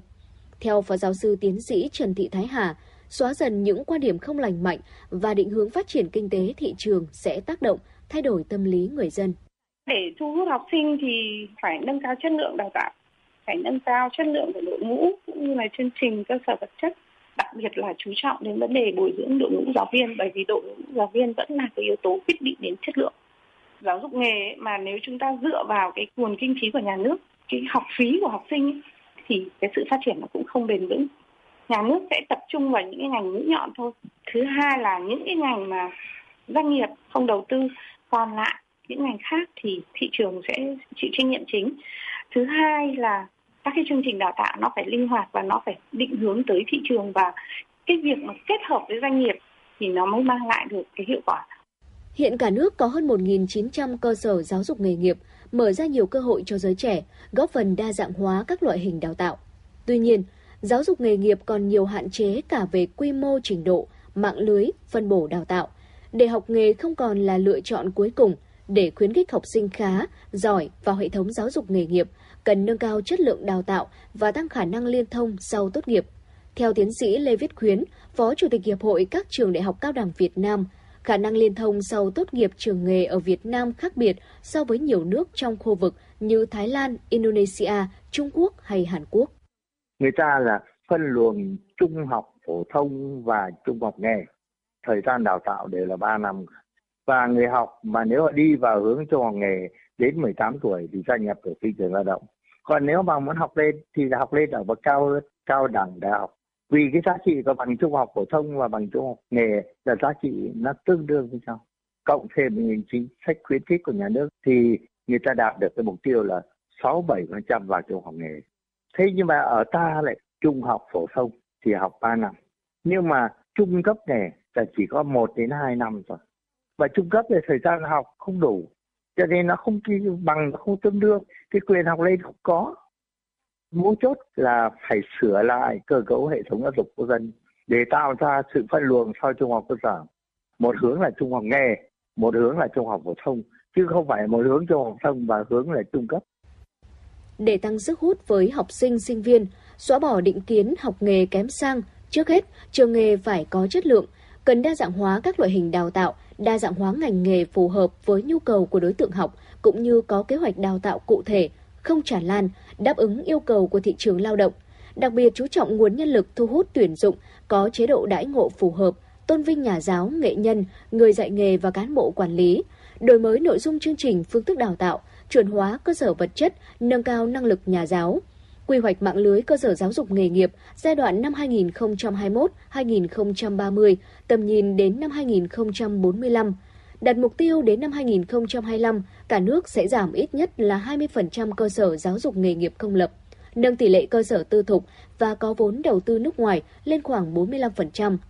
Nhiều ý kiến cho rằng, đối với các trường hoạt động không hiệu quả, yếu kém, thì cần thiết giải thể hoặc sáp nhập, quyết liệt dẹp trường nghề yếu kém với những biện pháp thanh tra kiểm tra, đảm bảo chất lượng đầu ra, sẽ từng bước thay đổi bộ mặt của hệ thống giáo dục nghề nghiệp và dần lấy lại niềm tin với phụ huynh học sinh.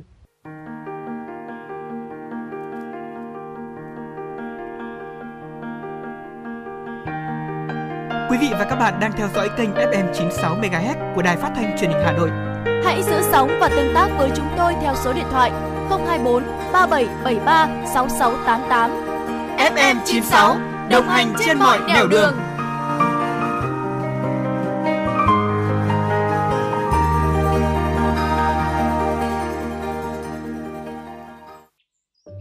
Theo bạn, thứ gì tạo nên sự tự tin cho chúng ta khi nói chuyện?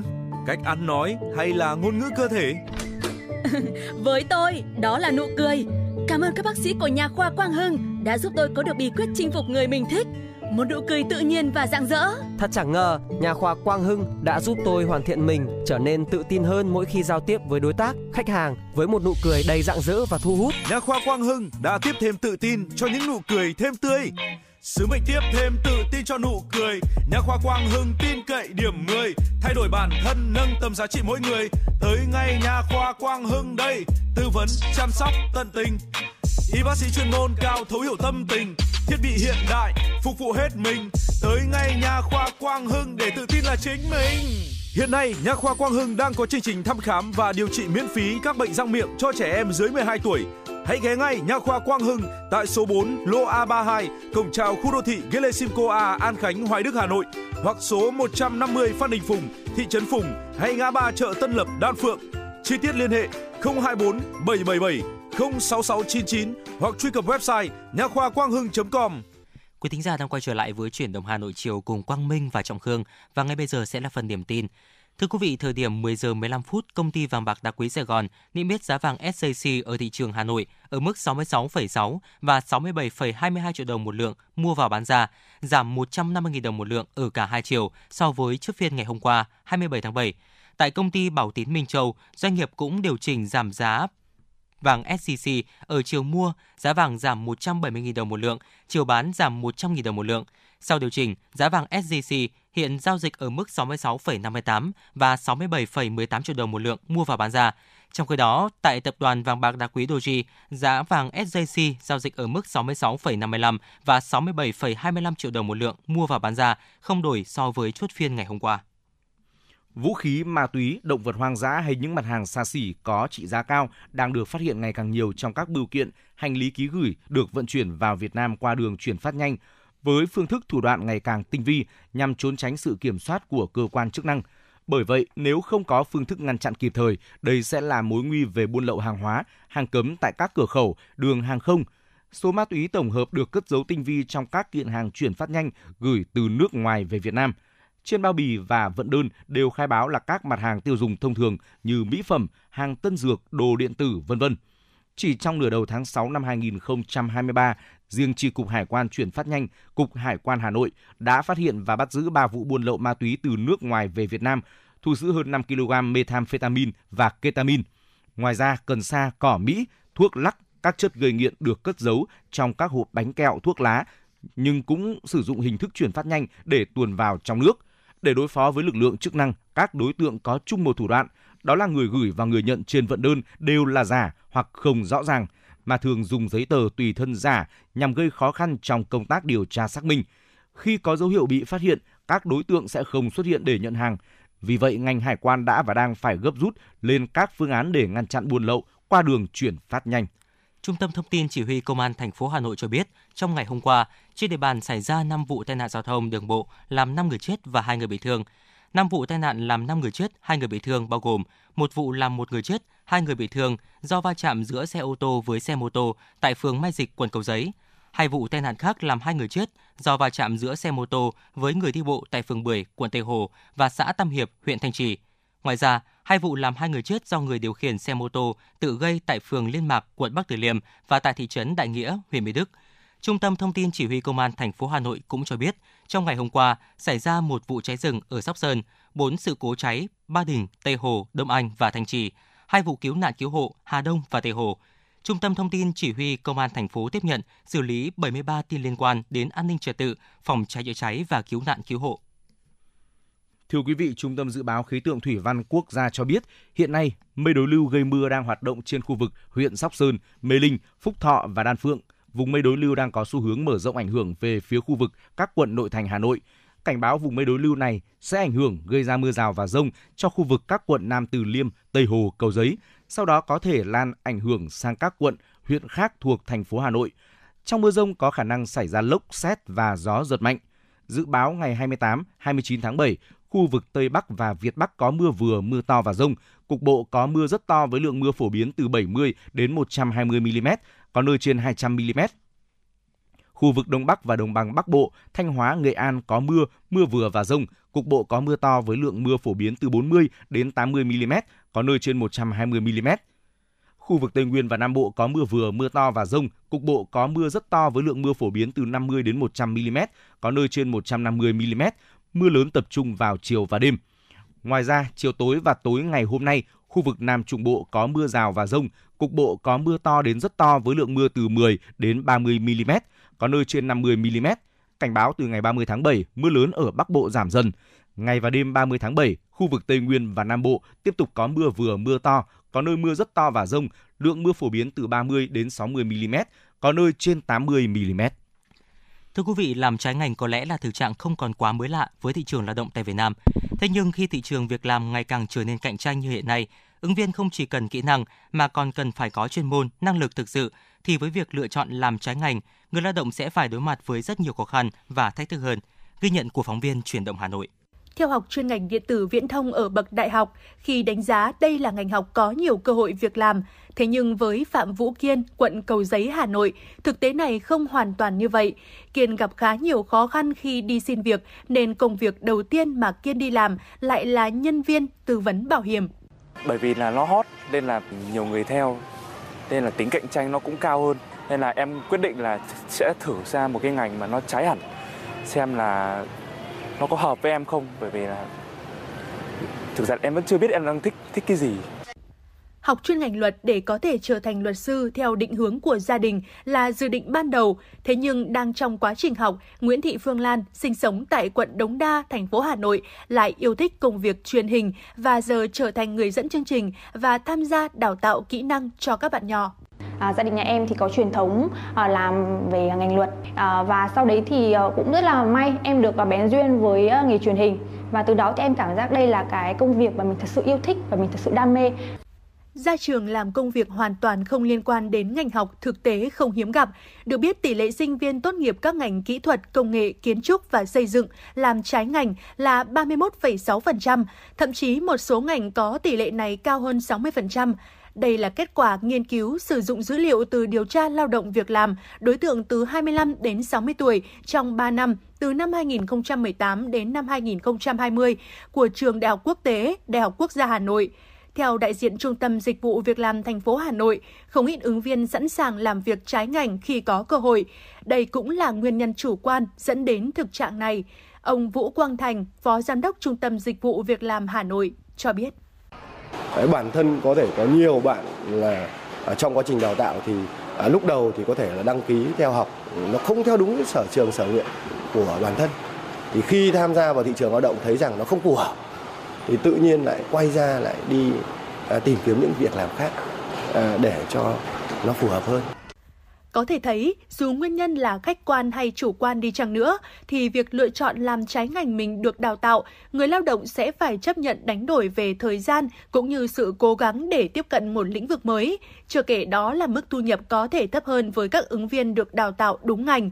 Phần lớn người lao động làm trái ngành được khảo sát cho rằng họ phải nỗ lực gấp đôi, thậm chí gấp 3 người khác để học hỏi và bù đắp chuyên môn lẫn kỹ năng cho công việc mà họ đang thiếu. Thật ra nếu mà em có thể lựa chọn thì em sẽ chọn học thiên về marketing nhiều hơn. Và nếu mà am hiểu hơn về marketing thì chắc chắn là em sẽ có thể làm cái công việc này nó tốt hơn nữa. 2 buổi thử việc đầu tiên là gần như em bị đuổi ấy. Và buổi thứ 3 là em được nhận. Nhưng lúc đấy chỉ biết cố gắng thôi. Vất vả lắm, bởi vì không có tí chuyên môn gì về lĩnh vực đấy, phải học nhiều lắm chị. Học nhiều lắm, mà nếu mà không học thì kiểu là mình tư vấn cho khách không được. Nhất là gia đình phản đối này, thứ hai là mình kiểu bắt nhịp với những cái kiến thức mới trong công ty. Xong mà nhìn thấy anh chị đi trước rất là thành công mà mình chả hiểu sao mình vào mãi đến 3-4 tháng vẫn dậm chân tại chỗ, nên cảm thấy rất áp lực. Theo thống kê của Bộ Lao động Thương binh và Xã hội, trong quý 2 năm 2022, xu hướng tuyển dụng của thị trường lao động đối với nhân lực trình độ đại học là 49,7%, trong khi đó nhu cầu của người tìm việc có trình độ đại học là 61,1%. Sự chênh lệch này cho thấy công tác phân luồng trong đào tạo vẫn còn nhiều hạn chế. Ông Vũ Quang Thành, Phó Giám đốc Trung tâm Dịch vụ Việc làm Hà Nội, cho biết thêm. Cái việc này thì cũng đã có những cái phản ánh rất là rõ về cái việc gắn cái đào tạo với thị trường lao động. Đào tạo làm sao mà theo đúng cái xu hướng của thị trường lao động thì cũng cái này nó cũng đặt ra những cái bài toán cho những cái cơ sở đào tạo. Cũng theo các chuyên gia, quá trình tự định hướng và lựa chọn nghề nghiệp của người học cũng đóng vai trò quyết định. Người học cần nắm bắt được xu hướng nghề nghiệp để có sự lựa chọn hợp lý.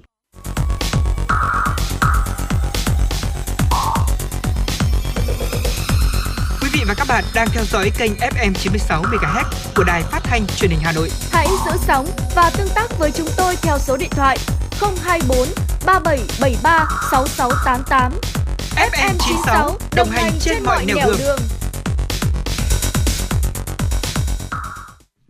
Quý vị và các bạn đang nghe chương trình Chuyển động Hà Nội chiều, chỉ đạo nội dung Nguyễn Kim Khiêm, chỉ đạo sản xuất Nguyễn Tiến Dũng, đạo diễn và biên tập chương trình Thanh Duyên, thư ký chương trình Thu Vân, MC Trọng Khương, Quang Minh cùng kỹ thuật viên Bảo Tấn phối hợp thực hiện. Ngay bây giờ xin mời quý vị cùng dành thời gian lắng nghe một giai điệu âm nhạc chúng tôi lựa chọn phát tặng cho quý vị. Mời quý vị cùng lắng nghe ca khúc có tựa đề Ước mơ của mẹ qua giọng ca của nữ ca sĩ Văn Mai Hương.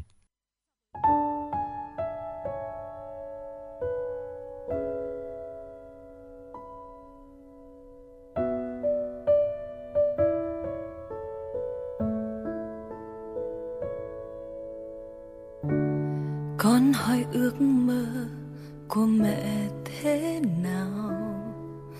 Đã quá lâu chẳng còn ai hỏi mẹ như thế. Suýt chút nữa mẹ cũng quên mình từng thế nào. Cũng có ước mơ, mơ được sống cuộc đời riêng mình.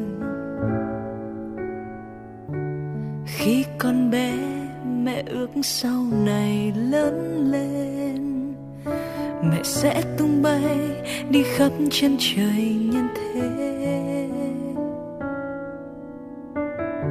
Rồi bỗng nhiên một ngày trong mẹ có con, ước muốn khi xưa đã hóa ra con từ bao giờ.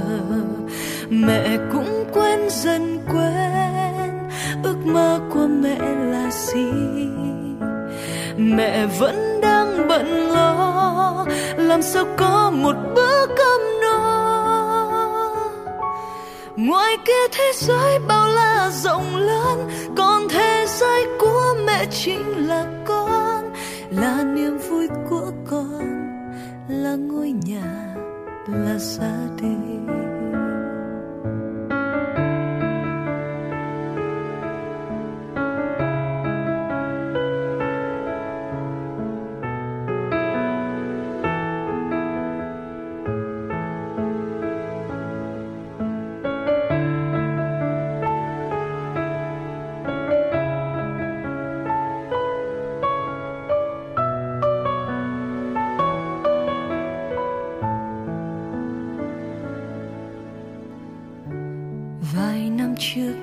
Vẫn thấy con đùa vui trước sân, thế mà giờ đây con lớn nhanh sau ngần năm ấy. Rồi con cũng có ước mơ riêng mình và con cũng cố gắng theo hết mình. Con ơi, hãy ước mơ thay phần mẹ.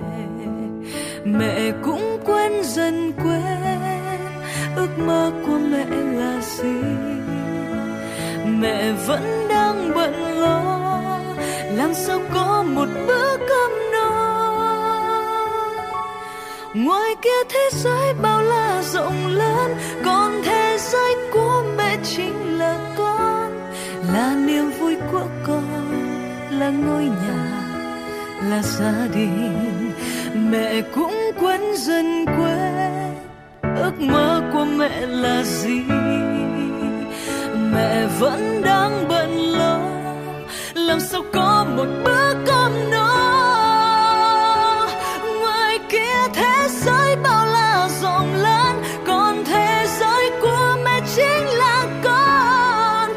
là niềm vui của cô, là ngôi nhà, là gia đình.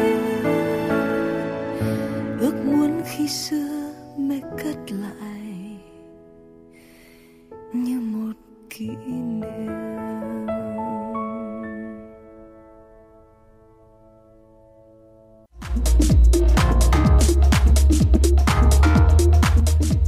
Bạn đang trên chuyến bay mang số hiệu FM96.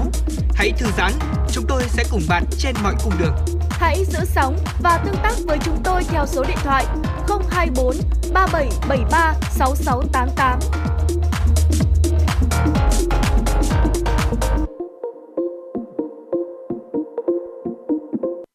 Quý thính giả đã quay trở lại với Chuyển động Hà Nội chiều. Thưa quý vị, Chính phủ vừa đồng ý phương án các trường đại học thực hiện lộ trình tăng học phí phù hợp theo Nghị định số 81. Mức trần học phí đại học chưa tự chủ dao động từ 13.500.000 đồng đến 27.600.000 đồng mỗi năm.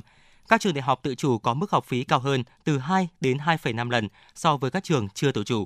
Thống kê từ nhiều trường đại học cho thấy mức học phí dự kiến cho năm học mới phần lớn chạm trần, vô tình tạo thêm gánh nặng cho nhiều gia đình của học sinh. Ghi nhận của phóng viên Chuyển động Hà Nội. Em Nguyễn Đức Lộc ở xã Sơn Đồng, huyện Hoài Đức, Hà Nội vừa trải qua kỳ thi tốt nghiệp trung học phổ thông. Lộc có nguyện vọng theo học chuyên ngành công nghệ sinh học của trường Đại học Quốc gia Hà Nội. Tuy nhiên, em cũng cảm thấy lo lắng khi học phí chuyên ngành này lại tăng thêm 10% vào năm học tới đây. Việc tăng chi phí này ảnh hưởng khá về kinh tế của gia đình, vì gia đình em thì có khá anh chị em. Thấu hiểu được hoàn cảnh kinh tế gia đình nên trong thời gian qua, sau mỗi giờ học, Lộc đã phụ giúp công việc làm nghề mộc với bố. Theo anh Nguyễn Gia Hưng, bố của Lộc cho biết, việc tăng học phí như vậy ảnh hưởng rất lớn đến kinh tế gia đình bởi công việc của anh là làm nghề tự do, việc làm lúc có, lúc không. Cái đó thì nó sẽ khó khăn bởi vì là tôi làm nghề tự do mà việc thì có lúc không. Nhưng mà nếu mà tăng học phí thì gia đình cũng khó khăn một chút bởi vì là mức bình thường bây giờ mà tăng lên thì các gia đình sẽ khó khăn. Thế phải cho cháu vừa học vừa làm thêm, giúp gia đình thêm một chút nữa, cố gắng để cho cháu cố gắng là nếu sau này có nó gì có cái nghề phụ mà có thể làm kiếm thêm cho gia đình. Cũng giống với Lộc, em Nguyễn Trí Phúc An ở xã Sơn Đồng, huyện Hoài Đức, Hà Nội cũng đang cảm thấy đắn đo khi học phí của trường Đại học Kinh tế Quốc dân và trường Đại học Y mà em mong muốn theo học lại tăng thêm 4 triệu đồng một kỳ. Chương trình chuẩn mỗi năm học dao động từ 16 đến 22 triệu đồng mỗi năm. Có dự kiến là vào Đại học Y hoặc là vào Đại học Kinh tế Quốc dân, nhưng mà học phí ở hai trường này khá cao so với kinh tế của nhà mình nên là mình cũng đang cân nhắc. Theo chị Nguyễn Thị Trung, mẹ của Phúc An, nếu con đỗ đại học theo đúng nguyện vọng là gia đình rất vui mừng. Tuy nhiên, học phí tăng như vậy thì gia đình cũng phải cân nhắc. Được biết, chị ở nhà làm ruộng, chồng thì làm nghề tự do. Suốt 2 năm qua, công việc của hai vợ chồng chị đều bấp bênh, trong khi vẫn phải lo toan rất nhiều khoản, từ việc học của con đến chi tiêu cuộc sống. Do vậy, kinh tế gia đình càng thêm khó khăn. Nhưng mà tôi nghe nói năm nay học phí tăng cao, học phí tăng thì đúng là con đỗ đại học của nó rất là sướng, rất là mừng. Nhưng mà khi nói đến học phí tôi rất là lo. Ở nhà tôi gia đình là làm lâm, mà bây giờ là học phí tăng cao, thế nên đúng là một gánh nặng, một gánh lo cho gia đình. So các năm trước thì là tăng khoảng 3 đến 4 triệu một kỳ. Bởi vì nhà tôi là làm nông nghiệp nên là chi phí như thế là họ nhà tôi là đáng lo ngại, bởi vì là kiếm tiền thì không kiếm ra, mà bây giờ lại tăng học phí lên một kỳ thêm mấy triệu nữa thì nó cả một vấn đề với gia đình của chúng tôi. Theo các chuyên gia, việc tăng học phí là tất yếu để phần nào chia sẻ về ngân sách nhà nước, đầu tư chi cho giáo dục và giảm bớt chênh lệch học phí công tư, khuyến khích trường ngoài công lập phát triển. Tuy nhiên, xét trong bối cảnh hiện nay, đại dịch COVID-19 đã khiến nhiều ngành nghề, lĩnh vực bị ảnh hưởng nặng nề. Bởi thế, việc tăng học phí ở các cấp học, đặc biệt là đại học, cần phải có sự phân tích, đánh giá tác động và lộ trình tăng hợp lý. Phó giáo sư tiến sĩ Tô Quang Cường, chủ nhiệm khoa Công nghệ giáo dục, Đại học Quốc gia Hà Nội cho biết. Chắc chắn là chúng ta sẽ phải có một cái khảo sát, đánh giá và tiến hành phân tích theo những cái mô hình tính toán, kể cả mô hình về kinh tế, một cách rất là căn cơ. Bởi vì nếu không thì cái việc tăng học phí nó sẽ dẫn đến một cái tình trạng là thiếu cơ sở khoa học, thiếu tính khả thi, thiếu tính thực tiễn. Và nếu như chúng ta làm mà nó không chặt chẽ, cũng như không khoa học và hệ thống có lộ trình, thì đôi khi chúng ta sẽ đánh mất những cái cơ hội thu hút những cái người học vào cái đơn vị, cái cơ sở giáo dục đại học của chúng ta. Tăng học phí là điều cần thiết trong bối cảnh hiện nay.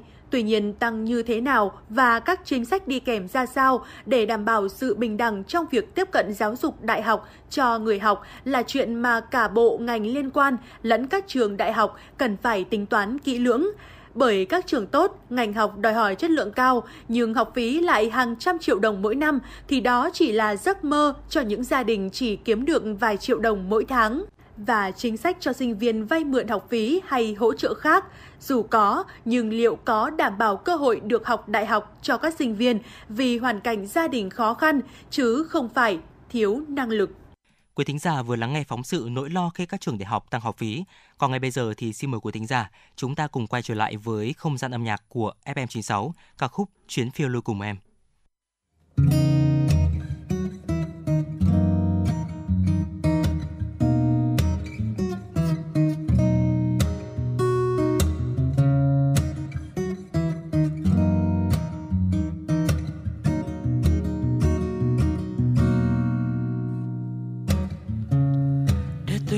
Dẫn lối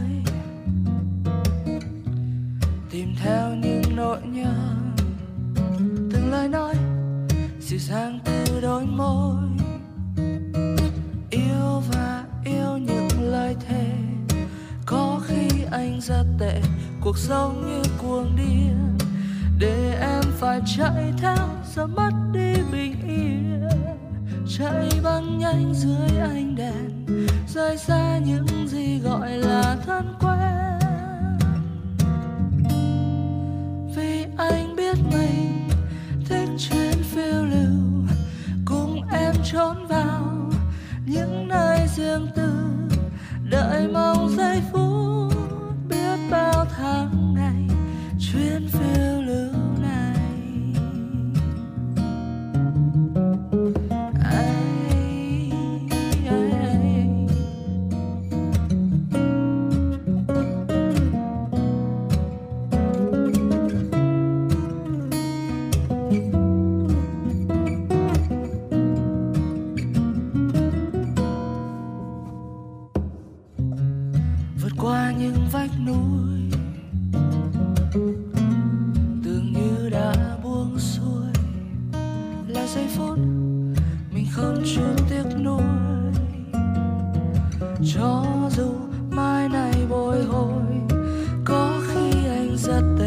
Cuộc sống như cuồng điên, để em phải chạy theo gió mất đi bình yên, chạy băng nhanh dưới ánh đèn, rời xa những gì gọi là thân quen. Vì anh biết mình thích chuyến phiêu lưu, cùng em trốn vào những nơi riêng tư, đợi mong giây phút bao tháng ngày chuyến phiêu lưu này đây. Mỗi lúc nhìn em là mỗi lúc yêu em, chẳng có lời nói nào tả hết những cảm xúc mà anh dành cho em bây giờ.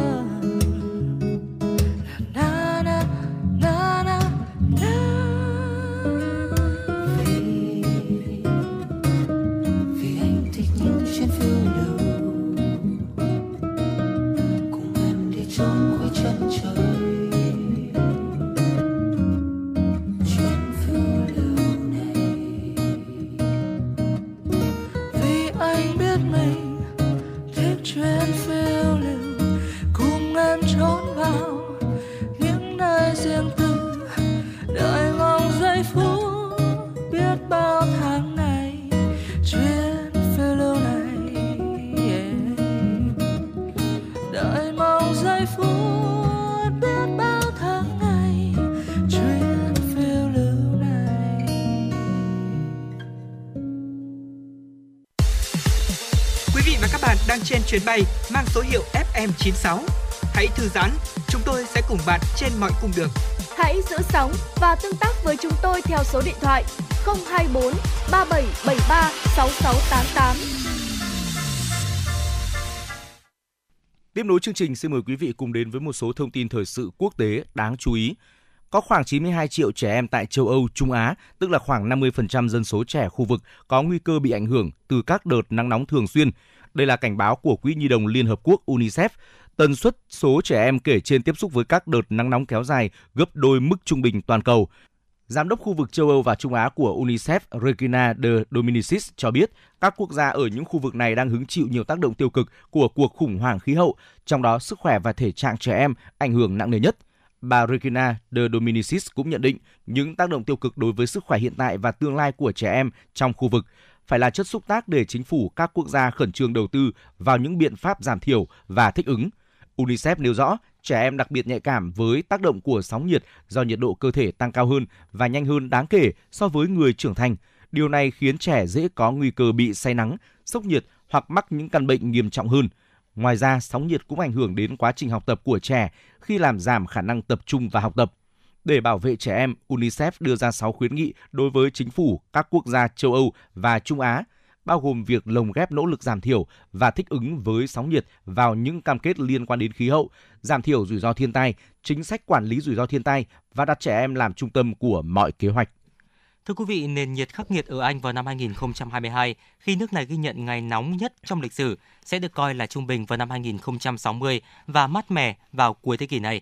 Cơ quan khí tượng Anh Met Office đã đưa ra nhận định trên. Nhiệt độ vượt quá 40 độ C ở Anh diễn ra lần đầu tiên vào tháng 7 năm 2022. Cơ quan khí tượng Anh cho biết năm 2022 là năm nóng nhất kể từ khi hồ sơ bắt đầu được thống kê vào năm 1884 đối với Anh và kể từ năm 1659 tại National Climate Information Center. Mike Hendon từ Trung tâm Thông tin Khí hậu Quốc gia thuộc Met Office cho biết, về thời tiết và khí hậu, năm 2022 là một năm đặc biệt đối với Vương quốc Anh.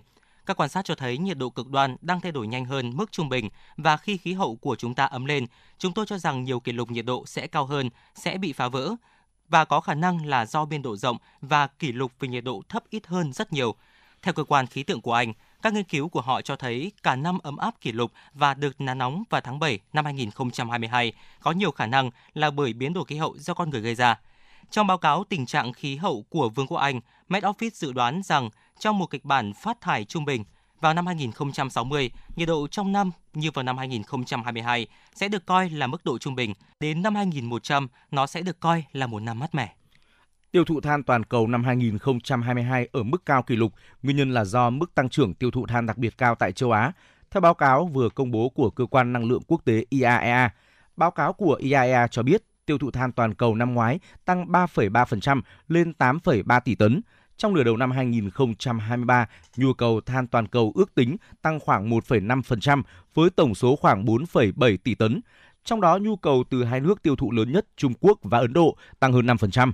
Báo cáo dự báo năm 2023, Trung Quốc và Ấn Độ chiếm gần 70% tiêu thụ than toàn cầu của thế giới, trong khi tỷ trọng của Mỹ và EU là 10%. Các hiện tượng thời tiết cực đoan từ hạn hán đến lũ lụt quy mô lớn và các tác động khác của biến đổi khí hậu đang gia tăng ở châu Á. Và chắc chắn các hiện tượng thời tiết cực đoan sẽ ảnh hưởng đến an ninh lương thực cũng như hệ sinh thái của châu Á. Tổ chức Khí tượng Thế giới WMO nhận định, trong một báo cáo được công bố ngày hôm qua, WMO cho biết châu Á là khu vực chịu ảnh hưởng do thiên tai nhiều nhất trên thế giới, với 81 thảm họa liên quan đến thời tiết, khí hậu và nước được ghi nhận vào năm 2022. Phần lớn trong số đó là lũ lụt và bão. Báo cáo nói rằng những thiên tai này đã ảnh hưởng trực tiếp đến hơn 50 triệu người và khiến hơn 5.000 người thiệt mạng. Các thảm họa thời tiết bao gồm lũ lụt do mưa gió kỷ lục và băng tan ở Pakistan, khiến hơn 1.500 người tử vong, làm ngập lụt nhiều vùng của nước này, cuốn trôi nhà cửa cũng như cơ sở hạ tầng giao thông. Ngược lại, Trung Quốc bị hạn hán ảnh hưởng đến việc cung cấp điện và nguồn nước. Theo báo cáo của WMO nhấn mạnh, hầu hết các sông băng ở khu vực High Mountain Asia đã mất khối lượng băng đáng kể do điều kiện khô và ấm vào năm 2022. Tổng thư ký WMO Petre Talas cho biết điều này sẽ có ảnh hưởng lớn đối với an ninh lương thực, nước và hệ sinh thái trong tương lai. Quý vị và các bạn thân mến, sự phát triển của công nghệ thông tin, Internet mang lại nhiều lợi ích nhưng cũng kèm theo những rủi ro cho trẻ em, nhất là trong thời đại công nghệ số, kỷ nguyên số, công dân số như hiện nay. trẻ em ngày càng dành nhiều thời gian sử dụng Internet với nhiều mục đích khác nhau. Việc này khiến trẻ em phải đối mặt với nhiều nguy cơ tiềm ẩn. Trẻ bị bắt nạt, xâm hại qua môi trường mạng nguy hiểm không kém đời thực bởi những nội dung, hình ảnh được phát tán trên môi trường mạng có thể hiện hữu bất cứ lúc nào, gây tổn thương dai dẳng cho trẻ. Mời quý vị cùng đến với phóng sự có tựa đề Bảo vệ trẻ em. Bây giờ Tổng đài Quốc gia Bảo vệ trẻ em, bạn cần hỗ trợ gì? Em cũng không biết phải nói như thế nào nữa. Em có thể nói bất cứ cái gì mà tại thời điểm bây giờ em muốn nói với các chị. Hồi trước em có quen một bạn này trên mạng xã hội. Lúc đấy thì em còn mới học lớp 8 thôi, em cũng chưa biết gì nhiều. Thế bạn ấy cứ dụ dỗ em, bạn em nói ra những cái câu kiểu thô tục ấy ạ. Xong bạn ấy hiếp em là nếu như mà em không cho bạn ấy em chụp em thì bạn ấy sẽ chụp lại đoạn tin nhắn mà em nói cho bạn của em. Vậy em sợ, em muốn bạn ấy không hiếp em nữa. Đây là một cuộc gọi cầu cứu của một em nhỏ gọi về Tổng đài Quốc gia Bảo vệ Trẻ Em 111 khi bị đe dọa trên mạng xã hội. Theo báo cáo, năm 2022, Tổng đài đã tiếp nhận gần 420 cuộc gọi về bảo vệ trẻ em trên môi trường mạng và 18 lượt thông báo về các kênh video clip có nội dung độc hại đối với trẻ em. Còn riêng 5 tháng đầu năm nay, Tổng đài tiếp nhận gần 130 cuộc gọi về bảo vệ trẻ em trên môi trường mạng và 3 lượt thông báo về các kênh video clip có nội dung độc hại đối với trẻ em. Trong số gần 130 cuộc gọi thì có hơn 120 cuộc gọi tư vấn và 4 ca kết nối, can thiệp cho trẻ em bị xâm hại trên môi trường mạng. Thực tế hiện nay, trẻ em ngày càng dành nhiều thời gian sử dụng Internet với nhiều mục đích khác nhau như học tập, xem phim, sử dụng mạng xã hội, theo dõi các nhân vật của công chúng, tìm kiếm thông tin, trò chuyện với bạn bè, người thân. Trẻ em khi bị xâm hại qua môi trường mạng nguy hiểm không kém đời thực bởi những nội dung, hình ảnh được phát tán trên môi trường mạng có thể hiện hữu ở bất cứ lúc nào, gây tổn thương dai dẳng cho trẻ em. Một số phụ huynh chia sẻ. Bạn nào cũng thích, không bạn nào từ chối cái Internet này cả, tại vì nội dung nó rất là hấp dẫn, màu sắc nó sinh động. Đấy, mọi cái, rồi âm nhạc các thứ là nó cũng kích thích bé, nhưng mà mình sợ nhất là con xem những cái gì mà bạo lực và cái nội dung tình cảm nó không phù hợp với lứa tuổi ạ. Khi mà lướt như thế thì thường nó sẽ nổi các cái bài top thịnh hành theo trend bây giờ. Bài nào càng nhiều view thì nó càng dễ nổi. Thì các con sẽ càng dễ, khi mà lướt lên là nghe thấy luôn. Cũng có những cái lúc mà về tự dưng lại nghe thấy con yêu cao hát ra mấy cái câu như là bố không sợ mày hay cái gì đó, tự dưng mình cũng khá là giật mình. Thời gian qua, Đảng, Nhà nước và cả hệ thống chính trị đã vào cuộc mạnh mẽ để bảo vệ tốt hơn cho trẻ em trên Internet.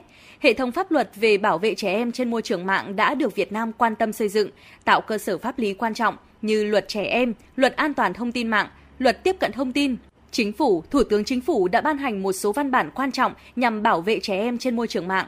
Trong đó, Thủ tướng Chính phủ đã phê duyệt chương trình hành động quốc gia vì trẻ em giai đoạn 2021-2030 và chương trình bảo vệ và hỗ trợ trẻ em tương tác lành mạnh, sáng tạo trên môi trường mạng giai đoạn 2021-2025. Bên cạnh đó, Việt Nam và các nước ASEAN đã thống nhất thông qua tuyên bố về bảo vệ trẻ em khỏi tất cả các hình thức bóc lột và lạm dụng trực tuyến trong ASEAN năm 2019 và tuyên bố về xóa bỏ bắt nạt trẻ em trong ASEAN. Trong đó có bắt nạt trẻ em trên môi trường trực tuyến năm 2021. Bà Nguyễn Thị Hà, Thứ trưởng Bộ Lao động Thương binh và Xã hội cho biết. Các cái hình thức mà bóc lột trẻ em, rồi lạm dụng, rồi bắt nạt trẻ em thời gian vừa rồi và cả trong đại dịch cũng thấy rất là rõ. Với tư cách là cơ quan quản lý nhà nước, Bộ Lao động cũng đã có rất là nhiều cái nội dung cụ thể tham mưu cho chính phủ, phối hợp với các tổ chức quốc tế, các bộ, ban ngành, đoàn thể trung ương để xây dựng cái mạng lưới ứng cứu bảo vệ trẻ em trên môi trường mạng. Đặc biệt là trong cái xử lý thì chúng tôi cũng phối hợp tốt với Bộ Thông tin Truyền thông, Bộ Công an, vừa kiểm tra vừa xử lý các cái nội dung đăng tải bảo vệ các con để làm sao đó là coi cái môi trường mạng là cái nơi mà để các con khai thác các yếu tố tích cực, hạn chế được các tiêu cực của mạng xã hội, của Internet đối với đời sống của các con. Theo Quỹ Nhi đồng Liên Hợp Quốc UNICEF, để bảo vệ trẻ em trong thế giới công nghệ số, cần tạo điều kiện cho tất cả trẻ em truy cập vào nguồn tài nguyên trực tuyến chất lượng cao, bảo vệ trẻ em khỏi những tổn hại trực tuyến như lạm dụng, bóc lột, buôn người, bắt nạt trực tuyến và tiếp xúc với các tư liệu không phù hợp, bảo vệ riêng tư và danh tính của trẻ em. UNICEF cho rằng cần dạy kỹ năng công nghệ số để trẻ có thông tin, được tham gia và an toàn trên mạng. Nâng cao chuẩn mực và thực tiễn đạo đức giúp bảo vệ và mang lại lợi ích cho trẻ em. Ông Nguyễn Ngọc Anh, chuyên gia chương trình bảo vệ trẻ em, Quỹ Nhi đồng Liên Hợp Quốc tại Việt Nam cho biết. Các chiến lược giải quyết vấn đề bắt nạt trực tuyến, xâm hại và bóc lột trên mạng thì cần phải là một hợp phần của các chiến lược bảo vệ trẻ em rộng hơn. Hợp tác và điều phối giữa các bên liên quan là chìa khóa của thành công. Cách tiếp cận đa bên rất là quan trọng. Để bảo vệ trẻ em một cách hiệu quả thì nhiều bên liên quan cần phải tham gia hành động với nhau, bao gồm chính phủ, các tổ chức xã hội dân sự, các chuyên gia làm việc trong lĩnh vực bảo vệ trẻ em, cha mẹ, các cơ quan truyền thông và đặc biệt là khối tư nhân. Để bảo vệ và giảm thiểu những nguy cơ mà trẻ em có thể đối mặt trên môi trường Internet, các chuyên gia cũng cho rằng cần chung tay để tạo lập cuộc sống, môi trường thế giới số ngày càng an toàn, lành mạnh hơn với trẻ em. Thời gian tới, cần đánh giá nhanh và ở tầm chiến lược, dự báo những kinh nghiệm, bài học của Việt Nam và quốc tế để có các giải pháp cụ thể hơn, thiết thực hơn nhằm bảo vệ trẻ em an toàn trên môi trường mạng, cũng như thúc đẩy các cơ hội để trẻ em có thể tham gia tích cực hơn trên môi trường mạng. Quý vị và các bạn đang theo dõi kênh FM 96 MHz của Đài Phát thanh Truyền hình Hà Nội. Hãy giữ sóng và tương tác với chúng tôi theo số điện thoại 024 3773 6688. FM 96 đồng hành trên mọi nẻo đường.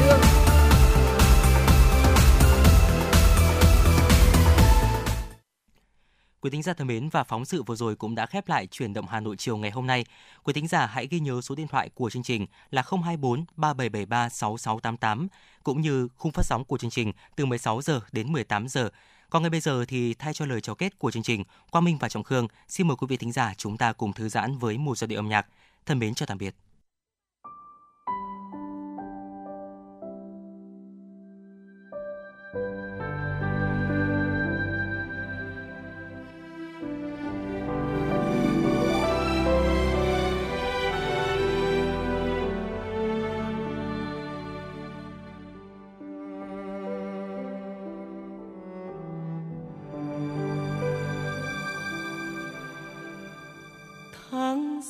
Hoa đào bừng nở đón xuân khoe sắc hồng tươi, tháng hai hoa ban ngập tràn tím biếc những gương mặt phố.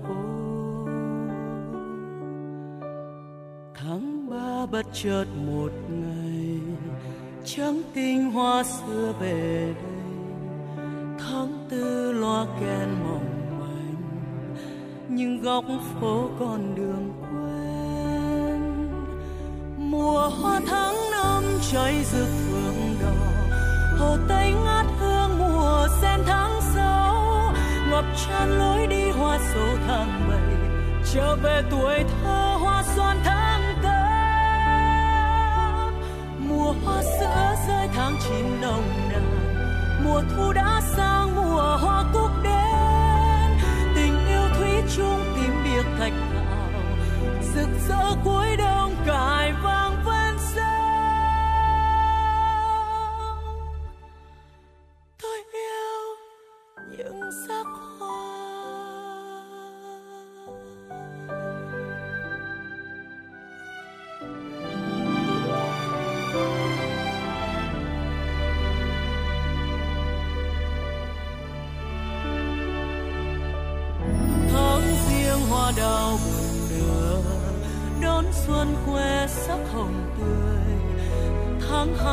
Ban ngập tràn tím biếc những gương mặt phố.